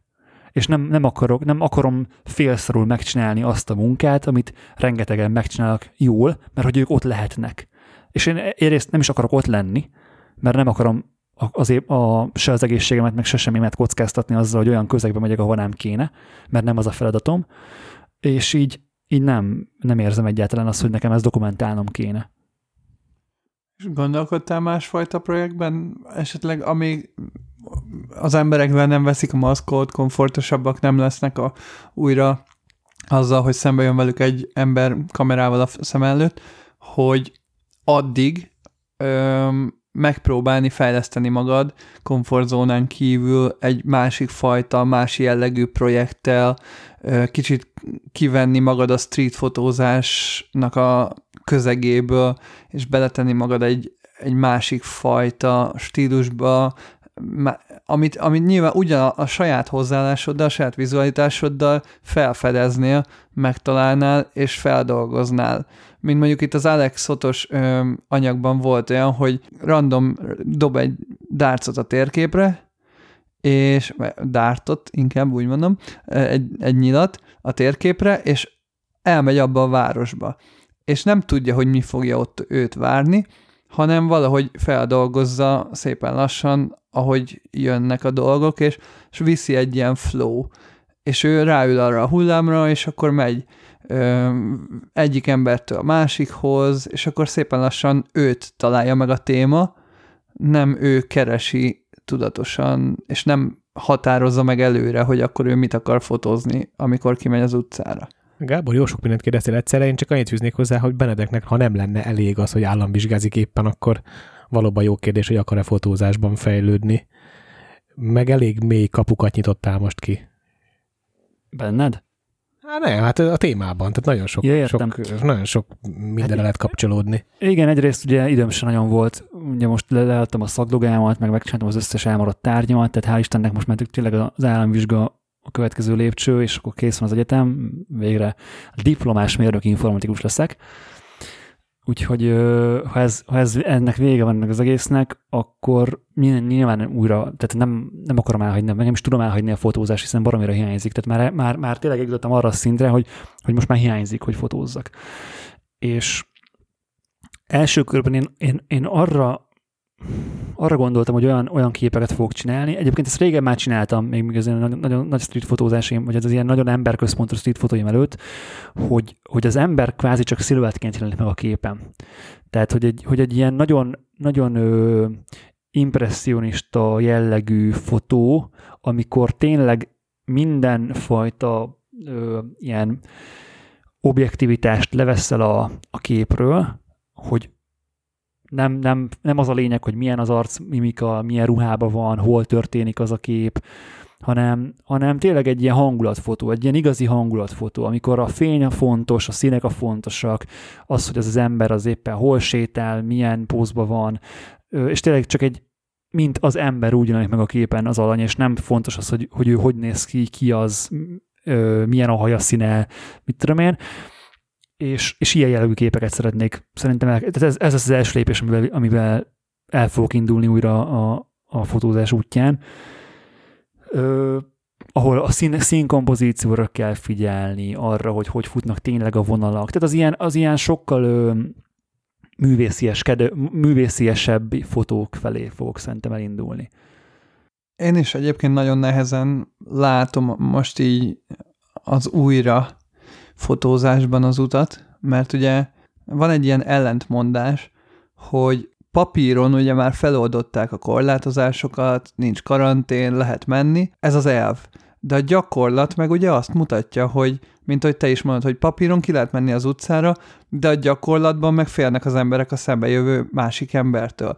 És ugyanez akár a fotós munkákra is, hogy tök jó, hogy feloldották a korlátozásokat, minden happy, de a gyakorlatban meg nincsenek még ugyanúgy munkák, meg semmi nem indult el, és a cégek túlélésre játszanak, meg gyakorlatilag rendezvények hiába nem tudják elindítani a rendezvény szervezés mert augusztus 15-ig nem lehet rendezvény, utána szeptember, októberre meg már második hullámot jósolnak, szóval, hogy nagyon nehéz bármit is előre tervezni. Az, ebben az Alex Szotos magnumos anyagban volt egy olyan, amit az előbb mondtam, hogy rádob a térképre. Esetleg, ha megnézitek majd, akkor esetleg tök inspiráló lehet az, ahogyan ő feldolgoz egy bizonyos témát, vagy ahogyan ő megtalálja a saját projektben a, egy adott városban a témát, és esetleg gondolkodtam ilyenen, hogy majd valamikor nyáron akár csinálhatnánk egy olyat, hogy ahogy ő Amerika térképre rádob egy véletlenszerű ö, cuccot, ö, egy nyilat, mi is mondjuk rádobnánk Magyarország térképen egy ö, nyilat egy random falura vagy bárhova, ahova esik, elmennénk hárman mondjuk egy péntek Kijön szom... a hortobágy kellős közepe. Igen, tök mindegy, pont Vagy ez... Gábor lakhelye, Igen, és akkor vagy hozzá. Budapest. É, hát a, a, a, kicsi amúgy az esélye. Irány a, és, irány a Margit sziget.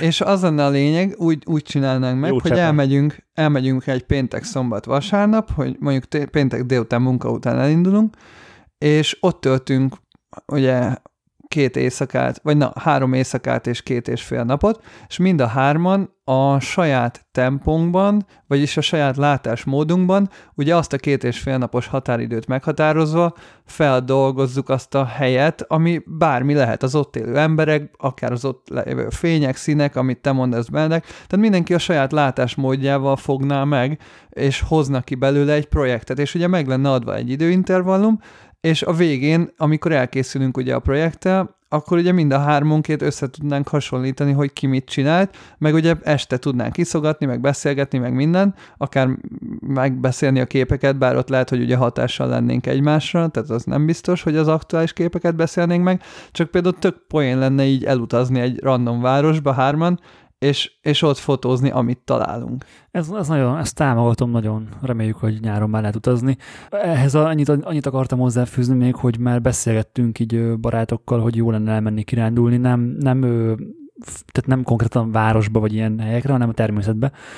És, és ott, ott például nyilván fogom vinni a fényképezőt, és például egy ilyen túra alatt is én, én mindig ugye fotózok, és nem a Pulitzer képeket csinál meg nyilván, de hogy ott vannak azért olyan jó kis pillanatok, meg olyan jó kis spotok, ahol így lehet így akár egymásról, vagy akár csak csupán így a, a túrázásról jó hangulatfotókat lőni, és, és igazából amire most nagyon szeretnék majd koncentrálni, az tényleg az ilyen erőködés nélküli örömfotózás. Amikor nem érdekel az, hogy most ez a kép az mennyire lett pontos, vagy mennyire rengető pillanat van azon a fotón, hanem hogy csak azért fotózok, mert hogy fotózok. És hogy ez a maga a tevékenység, az, hogy utána földolgozom az a kép, képeket, leválogatom a képeket, megszínezem a képeket, és ez, maga ez örömet okoz, és ennyi. És hogy, hogy e, ebben ez, ez, ez, ez, ennek az igénye jött meg nagyon a karantén alatt bennem. Egyébként ebben, amit most az előbb mondtam, hogy a nagy semmiben mindenki találjon magának egy projektet, úgymond, hogyha mondjuk kidobnak minket hármunkat egy faluba, ezt akár így hallgatók is összeállhatnak, vagy hogyha van bárki, aki hallgatja ezt, és van egy baráti társasága pár fotóssal, akkor nyilván simán ők is bármikor elmehetnek, és egyébként Benedek ebbe talán neked van legnagyobb tapasztalatod, hogy a, mondjuk egy fesztiválon van egy adott esemény, és látod, hogy a többi fotós az mit hozott ki ugyanabból a rendezvényből, és azt össze tudod hasonlítani a saját fotóiddal, vagy amikor a BPS PC-vel is csináltátok a, a kerületek feldolgozását, ott is ugye mindenki a saját útját járta, csak meg volt adva ugye keretnek az, hogy, hogy akkor ezen a kerületen belül történjen a projekt. És, és akkor össze tudod hasonlítani, hogy basszus, ez nekem miért nem jutott eszembe, hú, ez mennyivel jobb, de közben az én megvalósításom is tök egyedi, vagy, vagy mondjuk ugye ilyenkor pont az a jó, hogy attól fe, úgy tudsz fejlődni, hogy eszedbe jutnak a klisés dolgok. És eszedbe jut az, hogy fú, basszus, akkor hogyha az XY haverom valószínű ezt fogja fotózni, akkor azzal, hogy én eldöntöm, hogy szándékosan nem fotózok olyat, azzal pusolom magam, hogy gyártsak valami egyedit, mert tudom, hogy át, bas, itt áll a nénike, ez minden nap itt áll a, a piros kabátban, és mennyire jól néz ki, mondjuk, és, és tudom, hogy az összes fotós lefotózta, és akkor én már direkt nem fotózom le, hanem akkor keresek valami különlegesebbet. És ez tökre szerintem pusolhatja a kreativitást. Ö, ez igaz, és vicces, de hogy én pont ezzel ellen akarok ellene menni. Tehát, hogy én az utóbbi időben nagyon észrevettem magamon azt, hogy ilyen kvázi ilyen elitista módon keresem a képet. Tehát, hogy, hogy az ilyen fos pillanatokat nem fotózom le, és nem is akarom lefotózni, még nyilván jól se, tehát hogy technikailag jól se, meg jól komponálva se, mert hogy mindenki ezt fotózza. És hogy a street fotózásaim során is három képpel jövök haza, ami ugyanúgy szar, mint hogyha lefotóztam volna 150 klisés pillanatot, és ugyanúgy nulla kép lett volna az eredmény, és közben nem nagyon fotóztam, hanem azon zsörtölöttem magamba, hogy megint ez a mama hát, meg itt a piros lány, sétál az izé sárga fel előtt kabátba, hagyjuk már, nem, föl sem a kép, képet a kezembe, és hogy az ilyet akarom újra á, megcsinálni. Tehát meg, ezeket le, le fogom fotózni, és meg fogom szerkeszteni, és úgy ott fog állni a vinyomon a kép, de jó esett lefotózni, és jó esett megcsinálni a képet, és fotóztam. És ez a lényeg. Ez ugyanaz, amit nemrég, ugye, hát még privátban Petivel beszéltünk valamilyen szinten, ugye a saját magam viszonylatában is a personál projektek, amire nem tudom, még ebben az, ebben az adásban lesz-e idő, vagy majd a következőben, de hogy igazából te is ugye a fotózás örömét keresed újra, de közben már van egy olyan body of work ami nagyon szigorú szabályok alapján épült fel, és, és nyilván most is tök szigorú vagy magadhoz. És nagyon nehéz azt levetni, hogy, igen, igen, hogy ne állj hozzá szigorúan a saját fotóidhoz, és ne legyél szigorú a válogatásnál, hanem legyél lazább, mert én is ezt érzem, hogy amikor már van egy túl jó portfóliód, akkor nagyon-nagyon-nagyon extra energiákat kell belerakni abba, hogy olyan képeket csináljak, ami hozzáad a portfóliómhoz, vagy ami akár jobbá teszi. És az az energia, az, az nyilván egy nagyobb fotózás energiája, az mehet tíz darab kisebb good fotózásnak az energiájába is, aminek nem feltétlen lesz olyan látványos végeredménye, de, de gyakorlatilag végső soron egy fotózás helyet csináltál tizet, és akkor ugye itt, itt jönnek be olyan kérdések, meg olyan dolgok, hogy amit, amit később akartam esetleg, hogy, hogy melyik a, ugye a fontosabb a fotózásnak a, az élménye, vagy a végeredmény, amit csinálunk, ugye. Mert hogyha a végeredménye fontosabb, akkor, akkor ugye tényleg az van, hogy átgondoltan egyszer kimenni, ha meg maga az élmény, akkor gyakorlatilag végeredménytől függetlenül minél többször kimész fotózni, és csak jól érzed magad, miközben csinálod, még akkor is, hogyha nem lesz világklasszis végeredmény belőle. Csomó minden eszembe jutott erről, az egyik az az, hogy hogy ugyanezt télen meg Benedek a portrékkal kapcsolatban, hogy igyekszem elengedni azt a túlinstruált, túl tökéletes, amit a múltkor mondott Gábor, hogy túlságosan talán így lekorlátozott portréfotózást, és, és hogyha azt érzem, hogy a, hogy a modell nem, nem tökéletes, hogy nem úgy áll, akkor nem kattintok egész egyszerűen, és, és most az utóbbi két fotózás alkalmával igyekeztem arra figyelni, hogy nem tökéletes pillanatokra is akár, még akár rá is daráljak, hogy, mert tudjátok, hogyha kattan a fényképező, arra reagál, a, akit fotózunk, reagál, a modell, és ezzel így meg lehet zökkenteni, meg így hatást lehet, tehát hogyha egy béna pillanatra rádarálsz egy sorozatot, akkor az, az, az, az még ki is vált egy, egy extra.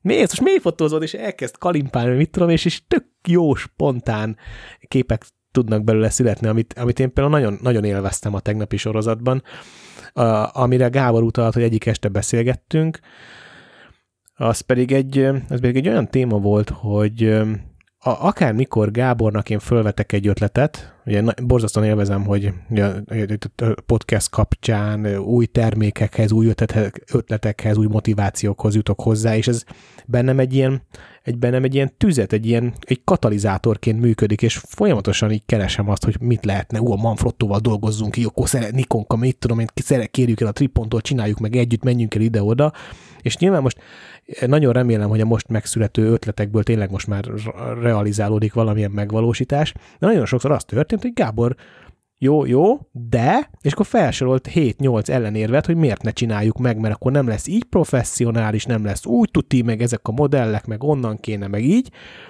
És akkor Gábor arról kezdtünk el beszélgetni, hogy de, de Gábor miért nem lehet önmagában csak a, csak a fotózásért csinálni, csak a társaságért csinálni, csak hogy együtt legyünkért csinálni, és emlékszel, Gábor, mire jutott ki ez a beszélgetés? Mert föl van írva az adásmenetbe, de a konklúziót nem, nem írtuk föl. Öm, hogy... Hát nem volt konklúzió, igazából nagyon sok talking point van, meg ö, am, amiket így felírtam, meg most így, hogy megnéztem. De az a baj, hogy ö, nyilván vannak hullámvölgyei az embernek, ami a, a, annak nagyon elégedett, azért nagyon boldog vagyok, hogy ezt talán kedden beszéltük, és most vasárnap van, és eltelt hat nap a kettő között, és kettől péntekig, vagy kettő, kettő szombatig én így átgondoltam azt, amit így beszéltünk, feldolgoztam magamban azokat a personál projektek, meg a motiválatlanság, meg a stb. tartozó érzéseket, amikről egyébként majd mindről beszéltünk akár valamikor, de jutottam egy konklúzióra. És utána megnéztem ezt az Alex Szotos magnumos anyagot, és amiket felírtam magamnak, hogy majd az adásban elmondom, és, és van egy konklúzió, és izé, konkrétan azokat mondta el a csávó. Tehát tökre örültem neki, hogy egy magnumos fotós a végső soron pont ugyanoda jut el, meg pont ugyanazokat mondja el az oktatóanyagban, amikre én önmagamtól eljutottam konklúzióban, és Nyilván nagyon sok aspektusa van ennek, akár tényleg ez is, amit most az előbb megemlítettem, hogy, hogy fel, el kell dönteni mondjuk a, a adott esetben magadban azt, hogy az élményért fotózol, vagy a végeredményért, mert teljesen különböző hozzáállást ö, feltételez a két verzió, és nyilván még nagyon-nagyon sok aspektusa van ezeknek a dolgoknak. A mi beszélgetésünknek a, aznap az elégedettség volt a, a fő témája, nem? Hogy, hogy, hogy miért, miért nem tud az ember sokszor elégedett lenni kevés dologgal, vagy kisebb célokkal? Hát, nem tudom, igazából az ember, én, én azt vagy gondolom mi? jónak, te, hogyha, én. én azt gondolom jónak, hogyha mindig picit elégedetlen vagy, és, és az a jó, hogyha hogyha mindig szeretnél jobbat csinálni. Én ebbe fáradtam bele, Gábor. Aha, nekem is, nekem Én is ez pontosan van ezt most. mondtam meg, hogy mindig úgy megyek ki, hogy ah, ez megint egy szar. Meg kell lépni, meg És kell hogy, lépni hogy, a tegnapot. Hogy tényleg, tényleg arra megy el az energiám, hogy azon kattogok, hogy hogy csinálok jobb képet, mint eddig. És teljesen elveszti az egész feelinget az, hogy, hogy, hogy mi az is, hogy, hogy miért megyek oda ki? Nem azért megyek oda ki, hogy idegeskedjek, hanem azért megyek oda ki, hogy elengedjem az egész feelinget, és, és fotózzak örömből. És azt, azt fotózzam, amit, amit látok, és amit az nekem mesél, vagy átad, azt, azt lekattintsam, és király.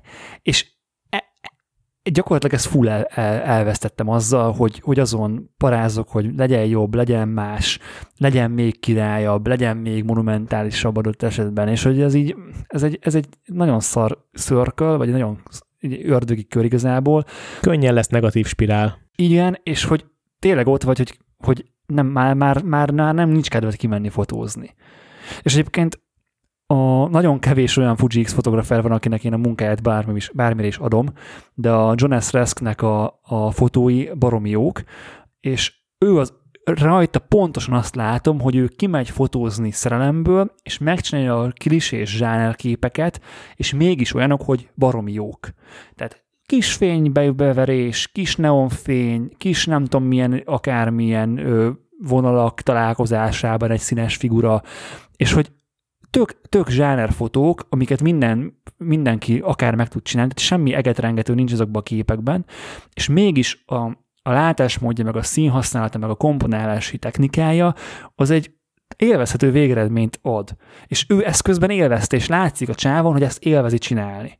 És hogy közelébe nincs a Magnum fotósoknak, meg, meg hogy nem, nem csinál semmi egetrengetőt, de mégis látszik az élvezet, és, és ezt akarom én is megtapasztalni, és ezt akarom én is újra átélni. Én is azt nézem mindig a képein, hogy még megjelenik egy ad, ad abszurdum, megjelenik egy új kamera, és úgy várnám, hogy jó, megint azt az uncsi szart fogja lerakni az asztalra. És, és nem brutális, amit csinál, tényleg nem egetrengető, de valahogy mindig, mindig friss, mindig kicsit újszerű, és, és kurva jól nézegetni a képeit. Igen, igen. A témának az elején az egyikőtök ö, kérdezte, hogy mi, miért nem, vagy hogy gondolkoztam azon, hogy, hogy másik ö, stílusban, vagy másik műfajt elkezdek felfedezni, vagy megtanulni, vagy, vagy ö, tökéletesítgetni, és már bennem nagyon, nagyon régóta érik az a vágy, hogy va- vakuval fotózzak újra. Tehát nyilván tudatosan és jól használva a vakut. És a napokban láttam Jánbor Zsófinál az Instagramon, hogy sztorikba rakott ki fotókat, és azt, azt a kérdést tette föl mindegyikről, hogy ez, ez vajon ö, természetes fényel készült-e, vagy mesterséges fényel. És ny- nyilván gondoltam, hogy ez mind mesterséges fény. Mivel tenné- megkérdezte. Igen, tehát mivel nem tenné fel a kérdést, hogyha ez ter- természetes fény lenne. És egyébként talán egy képen látszott, hogy ez vakuskép. Igen. És az, és az összes többi fotó úgy volt megalkotva maga a fény azon a fotón, amiben nulla természetes fény volt, maximum diffúz környezeti fény, hogy még az árnyékok is, meg minden úgy volt odavetítve kvázi, és így full nem vetted volna le, hogy az, az vakuskép. És az ilyen jellegű vakuzást szeretném jól megtanulni, akár több vakuval, fényterelőkkel, ilyen kis trükkökkel, hogy beteszel egy virágot, és akkor a, a leveleken keresztül villantasz, és akkor az milyen szép kis árnyékokat fest, és, és majd, hogyha tényleg így több időm lesz, meg akár lesz egy-két vakum, vagy, vagy kapunk, vagy kérek akár a Tripontól, vagy akár a Manfrottótól folyamatos fényű lámpákat, ezzel ebben nagyon el szeretnék merülni, és, és lehet, hogy ezeket nem is fogom egyáltalán publikálni, csak szeretném a, a fotós eszköztáramat bővíteni ezzel. Zsófi, hogyha ezt hallgatod, akkor légy rakd fel a csoportba ezeket a képeket. Én is néztem, nagyon jók voltak egyébként, tényleg full természetes fény feelingje volt, tehát nagyon ügyesen megcsinálta, bár azért nyilván kicsi volt a set, tehát hogy ö, nyilván minél nagyobb a set, a setting, annál nehezebb bevilágítani, hogy természetes fénynek tűnjön, de, de tényleg szépen meg voltak csinálva. Én két képre nyomtam rá azt, hogy, hogy ö, természetes fénynek tűnik. Nyilván egyébként lehetett tudni, hogy mindegyiket izével csinálta, vakuval, mert hogy tényleg, ahogy mondod, nem tette volna fel a kérdést, de amúgy tényleg nagyon természetesnek tűntek a fotók. És hát ja, ilyen, ilyen fun önmagunknak gyakorolunk otthon, ez, ez most egyébként megy. Azt én is észrevettem, hogy mutat, mutattam múltkor az egy haverjaimnak a pár ilyen fotót, amiket csak így lövöldöztem a 40 mm 2.8-al tök random. És mondták, hogy miért nem csinálok erre egy külön instát, vagy valamit, hogy, hogy kirakosgathassam, hogy miért nincsenek ezek kint. És mondtam arra azt, hogy pont ez a jó ezekben a fotókban, hogy nincs meg rajtam az a nyomás, hogy ez akkor majd valahova ki fog menni, vagy nem az Instagram miatt csinálom ugye a képeket, és pont attól jó, hogy szabadon tudok gondolkodni, és nem, nem helyezek nyomást arra, hogy lenyomom, lenyomom a gombot, hogy akkor ennek tökéletesnek kell lennie, hanem tökre érzésből csinálom csak magamnak és lehet, hogy előbb-utóbb majd lesz neki egy külön felület, vagy az is, azon is gondolkodtam, hogy a Facebookra, mert régebben voltak ilyen képeim a Facebookon, hogy, hogy valamilyen mappába belerakom, hogy mindenféle, és akkor Szerintem ennek random. a legjobb felület a Gábor az a community csoport. És én nagyon bátorítok mindenkit, hogy az ilyen képeit betegye. És jó, mondjuk az olyan, az olyan személyes jellegű képek, amik tényleg csak annak érdekes, aki rajta van, az persze, az más. Meg nem az személyes jellegű, tehát hogy nem, nem is azt mondom, hogy család, hanem most mit tudom én, állok a busz megállóba, tudod, várom a buszt, és kattintok egyet, mert szép a fény. És csak nekem érdekes, vagy csak nekem van benne valami izé, és lehet, hogy vannak néhány olyan kép, ami látványos, vagy ami, ami vizuálisan valamilyen szinten ér valamit, de összességében pont azt látom, vagy azt érzékelném, hogy ha túl sok ilyen random képet raksz ki, ami nem ez a nagyon komoly, nagyon jól összerakott és tudatos fotó, akkor ugye előbb-utóbb lehet, hogy azzal kezdenének azonosítani az emberek, meg azok a képek jutnak eszeg, eszükbe, hogyha a nevedre gondolnak, vagy ilyesmi, és picit ezt kerülném, tehát, hogy... Ja, értelek. Ezt hogy megértem. Ez, mert hogy ugye ezek magamnak készülnek, nem, nem akarom, nem publikálásra készülnek, és pont ez a lényeg, hogyha már publikálásra készítek egy fotót, azt, azt máshogy trítelem, érted? Nekem viszont Benedek fáradtsága jut erről eszembe, mégpedig az, hogy miért foglalkozol ennyire azzal, hogy, hogy mivel azonosítanak az emberek. Van egy közös ismerősünk, aki nemrég felhívott, hogy tévébe fog szerepelni, és hogy szerintem milyen kerékpár illene a televízióba uh, mellé, mert hogy ő futárként dolgozik, és hát mondom, ki nem szarja le, hogy milyen bringa van. Hát, de hogy ő szeretne komoly fut. Nem számít. Mondd el a mondandódat, legyél ott, legyél hiteles, és hogyha most nem egy futárbringa van a segeded, akkor mi van? Ez definiál téged? Nem Ez a egyik, definiálás, ami... hanem az, hogy... Ért, értem a Gábornak egyébként a dilemmáját ezzel kapcsolatban. Abszolút. Jó, e, csak ez egy másik gondolat, mert hogy miért nem, miért nem, nem akarok általánosan lanykét fogalmazni, miért nem tudjuk, azért szegezem persze, neki a persze. kérdést, hogy miért nem tudod elengedni, miért fontos ez ennyire neked, hogy hogy, mit, hogy, hogy, hogy mivel azonosítanak, miért ne lehetne az, hogy a szuper kurva jó modellfotókat készítő Gábor néha lefotózza a csillanást a járdán.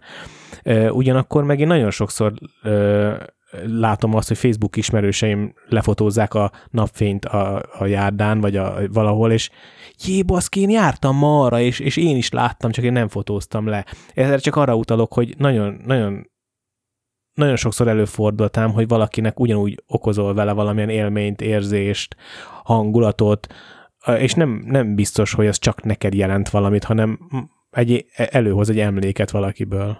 Ezt, ezt nem tudhatod. Ö, főleg, hogyha ezek úgy vannak lefotózva, ahogy nem triviálisan fotózza le mindenki, hanem úgy fotózod le, ahogy, ahogy Lénárd Gábor lefotózná, vagy ahogy Varga Benedek, vagy Láng Péter lefotózná, és gyakorlatilag egy, egy impresszióvá válik. Most gondolj bele, hogy Moné tavakat festett, amin vannak rózsák, tavi rózsák. És érted? Tehát, hogy ez banális téma. Érted? Mindenki látott már tavi rózsát tavon. És mégis le lehet úgy festeni, hogy az emberekben érzéseket indít meg. És pont ez a lényeg az impressionista fotózásnak, hogy nem triviálisan, nem objektíven fotózol a dolgokat, hanem egy picit egyedien, vagy egy olyan szögből, olyan objektívvel, olyan nyújtótávolságon, olyan mélységélességen olyan becsillanással úgy megvárva akár a járókelőket, hogy ahogy azt nem, nem, nem snapshot jelleggel lekattintod, hanem banális témákat fotózol, de egyedi stílusban, egyedien, a színekre figyelve, a kompozícióra figyelve, vagy mit hagysz ki a képből, mit raksz be a képbe, mennyi negatív space-t hagysz a téma körül, stb. Tehát ezt nem nyilván kell magyarázni nektek. És ha így fotózod le az ilyen hétköznapi dolgokat, amiket meglátsz, és ezt mondjuk akár a csoportba, a, a Tripodcast community-be beposztolod, én nem hinném, hogy ez bárkire negatív hatással lenne, hogy hát a Leinár Gábor eddig milyen jó csajfotókat tett ki, most meg fotózza a bocsát az utcán. Érted? Akkor, akkor mi az, amit megértettél? Tehát mi az, amiben viszont tudsz azonosulni vele? Mivel? Hát előbb azt mondtad, hogy megérted Gábort, tehát, hogy oké, okay, most, de most nem a, azt azzal, azzal, hogy, hogy félti a presztízsét. Mert te is félted a presztízset? Igen, pont, igen. pont, de pont, Pont. nem olyan, de most pont nem, pont nem ezt mondtad el az előbb, épp azt mondtad el, hogy el akarod engedni ezt a nyomást. Mert két része van ennek a dolognak. Igen, tehát két része van az, hogy én, én mint fotós, amikor kimegyek fotózni, mit érzek, és miket, mi, miket fotózok be, le a Winchesteremre, ami, ami után ott rohad 30 évig, és, vagy még többig, és ö, mi, mi az, amit megmutatok. És ezeket a képeket, amiket most én előbb elmondtam, én nem, visz, nem teszem, nem fogom kitenni Instagramra. Vagy maximum sztoriba rakom ki, ami eltűnik. És, és a streetfotós portfóliómba, vagy nem tudom, nevezzük akárminek, oda ezeket nem feltétlen posztolom be, csak amik igazán jók. Viszont ahhoz, hogy igazán jó fotókat tudjak készíteni, ehhez meg ez a folyamat kell. Mert most tényleg ott tartok, hogy egy-egy streetfotózásból nulla képpel jövök haza, mert hogy nem emelem fel a kamerát hülye témákra. És ezt akarom, ezt akarom elengedni, és ezt akarom levetkőzni, és en- ennek úgy látom a folyamatát, hogy elkezdek mindent lefotózni, a banális fotókat is megcsinálom, és azok között, és, és elkezdem élvezni magát a fotózást, és újra kvázi úgy fotózni, mint amikor az első években elkezd fotózni az ember, és ez idővel, reméljük minél hamarabb, e- eredményez egy olyan dolgot, hogy jobb képeket fogsz csinálni, mint eddig. Mert hogy fotózol. Én erre tartom az X100F-et. Na, tehát, hogy kon- sok mindenre fogok reagálni. Az egyik az, hogy ugye tényleg ezt két részre kell osztani.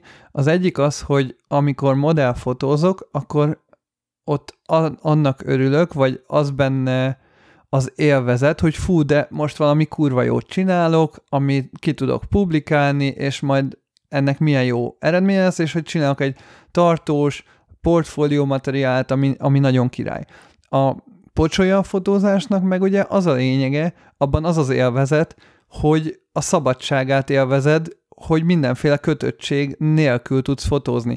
És nem akarod magadra venni azokat a kötöttségeket, amik korábban mondjuk téged meghatároztak egy portfólió alapján, vagy bármi alapján. És pont ez a lényege, hogy folyamatosan, ahogy te mondtad, hogy a Sósberc is két munka között csinál új gyakorlatokat, ö, tehát hogy fotózik, meg, meg vizualizál, én is pont erről beszélek, hogy ezeket csináljuk, és muszáj fotózni nem feltétlen napi szinten, de, de hogy sűrűn, és ki kell menni, de ugye ezt már a válogatásnál is beszéltük, hogyha van száz darab kép, amiből van 10 kurva jó kép, meg 90 rossz, ha én mind a százat kiposztolom, akkor az a 90 kép nagyon elgyengíti azt a 10 jó képet. Viszont, hogyha azt a 90 képet én leválogatom, és csak a vinyomon elhelyezem, és jól esett lefotózni, de nem publikálom ki, akkor az a 10 nagyon jó kép, az, az sokkal többet mond, meg sokkal erősebb marad, és nem húzza le a mellette lévő 90 kép a színvonalát annak a 10 publikált képnek, annak ellenére, hogy a folyamat része az, hogy megcsináljuk mind a 100 képet. Ahogy Benek mondja, gyakorlatilag muszáj, hogy a kamera meg, meg a szemed e- egybe folyjon, és folyamatosan meglegyen ez a gyakorlat benned, hogy észrevedd a, a pocsolyában a fényeket. Mint ahogy mondott Peti, hogy te arra jártál, de nem fotóztad le. És mi pont ezt mondjuk, hogy mi lefotózzuk, de, de nem feltétlen kell kirakni a, a csoportba. A harmadik dolog, hogy sokszor mondjuk az amatőröknek is azt, hogy, hogy fotózzál az első két-három évedben, csak lead örömet a fotózásban, és még ne gondolkozz azon, hogy portfólió, meg ne akarjál nagyot ö, alkotni, meg ne akard az életed munkáját megcsinálni az első két évedben, ne akarjál hatalmas nagy reklámfotós ö, munkákat az elején, hanem egyszerűen először még keresd benne az élvezetet, meg az értelmet, és, és a, amikor az elején fotóznak a, az amatőr kezdő fotósok, ott még nagyon sok olyan kép van, amit igazából nem kellene kirakni. És ezt, a, ezt az amatőr bájt, ezt profiként sem akarod elveszteni, meg a fotózás szeretetét azt meg akarod tartani egész életed végéig, és ideális esetben nyugdíjas korunkban is majd ugyanígy fogunk fotózni, ugyanilyen lendülettel, de az nem jelenti azt, hogy minden egyes képet, amit elkészítünk és feldolgozunk és beválogatunk egy személyes ö, mappába, azt ki is fogjuk publikálni, és ezzel együtt egy értékelésre adni, meg stb. stb., mert egyszerűen nem igénylem, hogy ezt mondjuk bárki értékelje, vagy bárkiben ez benyomásokat keltsen, mert ez tisztán önmagamnak van. Egy, egy ilyen vizuális nót, úgymond, hogy visszaemlékezhessek mondjuk arra a napra, vagy bármi. Baromi sok minden jut erről eszembe. Az egyik az az, hogy ha, ha nem akar, ha kezdőként nem akarnék már most azonnal ötödik fotóm után kampányt fotózni, akkor nem lenne meg a fejlődés, meg nem lenne meg a tűz. De az türelem, úgy hívják, hogy türelem. Akarj azt fotózni, meg legyen benned a tűz, meg a fejlődési vágy, de ne, de legyen meg benned az, az, az alázat is. Ugyanakkor. Annyira szerettem, hogy befejezitek a mondataimat. Lehet, Hát ennyi, Peti. elkezdenem, elkezdenem se kéne. Csak akkor miért nem te kezdted, Gábor? meg Benedek. ja, szóval igen. Tehát a, szerintem az akarat az fontos, hogy meglegyen, de a Gábor és Benedek által említett türelem és alázat is nagyon fontos. Bennünk egyik sincs meg, ugye, mint a melléket példa is mutatja, mert mi befejezzük a Peti mondatot. Ja, igen. Hát más dolog fotósként és más dolog podcasterként fejlődni. Így van. Nem lehet mindenben egyszerre. Te meg ráadásul még államvizsgázol is, úgyhogy Szóval érdekes kérdés ez egyébként, hogy, hogy érdemese mondjuk az ilyen örömfotókat kirakni. Mert például az is benne van, hogy lehet, hogy a csoportba is csomóan kirakják az ilyen örömfotóikat, amit, amit nem a végered... lehúzol a picsába. Igen, tehát hogy amit nem a végeredmény színvonaláért, meg a, a összerakott projektért, meg a publikálásért készítettek, hanem a fotózás öröméért. De figyelj, örömfotó és örömfotó között is van különbség, Gábor. Van az a szintű örömfotó, amit érdemes megosztani, de ugyanakkor nem érdemes betenni egy portfólióba, meg van az az örömfotó, amit tényleg csak neked érdekes. És hogyha ezt, ezt, ezt a kettőt el tudod választani, és látod azt, hogy mi az, ami esetleg egy szélesebb kört is érdekelhet, vagy örömöt okozhat neki, legyen ez akár egy jól megfotózott túra, vagy egy kirándulás, vagy egy nem tudom, ö, délután vakuzásra eltöltött képek, az tegyed, tedd be a csoportba, és nézzük meg, és tanuljunk egymásból. De van sok olyan örömfotó is, ami tényleg snapshot jellegű null effortos képek, vagy még nagyon amatőr képek, azokat nem feltétlen kell betenni a csoportba, mert az, az még, nem biz, még, még, még neked sem feltétlenül okoz vizuális, meg bármilyen örömöt. És ezt, ezt nyilván nehéz megtalálni, de, de én, én továbbra is azt mondom, hogy én, én valószínűleg ezeket be fogom posztolni, meg téged is bátorítalak, Gábor, hogy ezeket te is posztold be, meg a többieket is bátorítom, a hallgatóinkat is bátorítom, hogyha van akár olyan párképes sorozat, láttunk már ilyeneket, ö, túrák ka- kapcsán, vagy akár ilyen, volt valami horgászos sorozat is már, ezeket nyugodtan szórjátok be a csoportba, én tök kíváncsi vagyok rá, és, és én, én, én látni akarom azt, hogy a hallgatóinak milyen látásmódja van, hogy dolgoznak fel ilyen témákat, és, és ebből én is akarok tanulni. Nem tudom, én Gáboron fontosan azt érzem, hogyha valami nincsen tökéletesen kigyúrva nemzetközi vóg színvonalon, akkor az akkor az félc munka, akkor az félkész munka, és én nem, én nem látom Gáboron a, a félkész munkában, vagy a nem tökéletes munkában, vagy a e szerint, a mérce szerint nem tökéletes munkában az öröm lehetőségét. Vagy én, én amióta így most ismerlek, és egyre jobban ismerlek, és erről beszélgettünk az, aznap kedden, hogy a, meg a magyar lehetőségekről, talán ez volt a beszélgetésnek egy fő vonala, hogy, hogy Magyarországon sokkal nehezebb nemzetközi színvonalú, akár fashion, akár reklámfotósként érvényesülni, és hogy vajon miért van erre szüksége az embernek, miért van nekem, neked erre szükséged, hogy, hogy így érvényesüljünk, miért nem tudunk csak egyszerűen magyar fotósként boldogok lenni, az adott lehetőségeket kimaxolva, Mondom, én például az X100 FM-mel fotózom rendszeresen a saját kis dolgaimat, portrézom vele sárát is. Az nem egy portrégép. Nem, nem, nem is, nem, nem, nem feltétlenül alkalmas arra. És e- ebből adódóan a képek kicsit ilyen, ilyen olyan esetben bénácskák is, sokszor zajosak is, a színek sem feltétlenül már rácsol sötétben nem is olyanok már, maga a helyzet sem az, tehát például, hogyha nyaralás közben fotózol, fotózzunk, és már a nap megkapta a sárát, vagy megkapta a modellt, ugye akkor az nem egy ideális körülmény.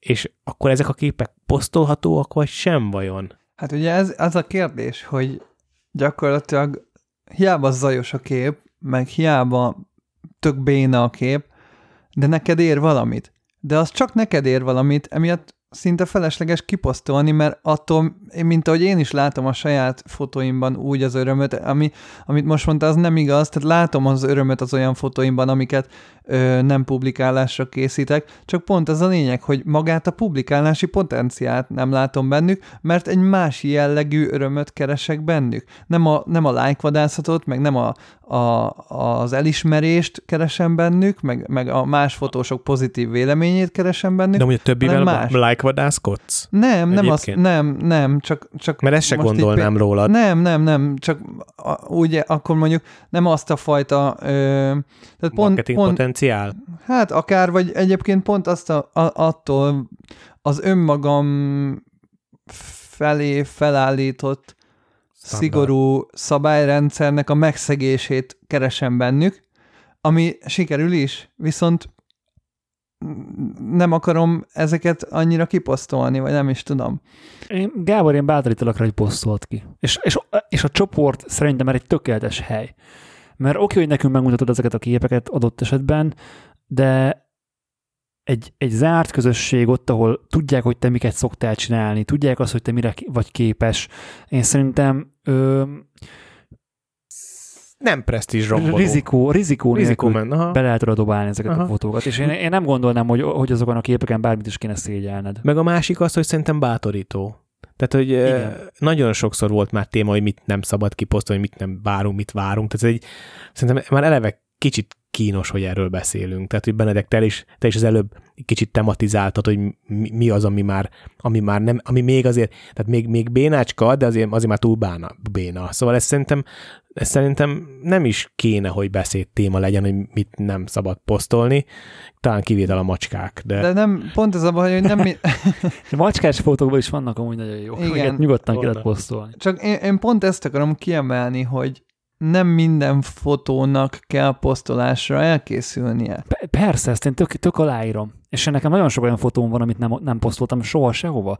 Sőt, még azoknak sem nagyon küldtem el, akik adott esetben velem voltak egy túrán, vagy egy akármilyen eseményen, hanem magamnak feldolgoztam, itt én Verának meg egy-két közeli barátom bemutattam, és ennyi. És én az, én, én az ilyen képekről beszélek. És az a baj, hogy ha szokássá válik az, hogy ezeket a jellegű fotóidat is ö, posztolod. De ezt nem, én nem, azt nem akarom szokássá tenni. Na, de és ezt mondom, hogy én sem. És hogyha szokássá válik, hogy ezeket az ilyen jellegű képeidet posztolod, akkor előbb-utóbb már a fotózás folyamatában is tudat alatt benne van, az agyadban az, hogy akkor ez, ezt a képet nem tudod olyan szabadon elkattintani, mert hogy ezt majd 6 vagy 700 ember látni fogja, és akkor majd ilyen meg ilyen véleményük lesz róla. Mondjuk ezt a dilemmát, ezt megértem. Ezt, ezt, ez, ez amúgy jogos.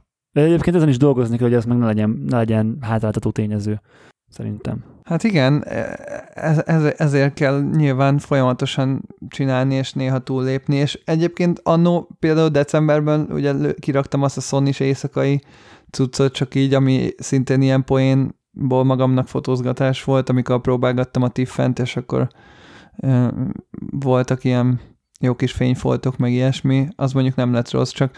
Hát az ilyenekre gondolok például, tehát hogy nem a, nem a családi eseményeket kell kirakni. Persze.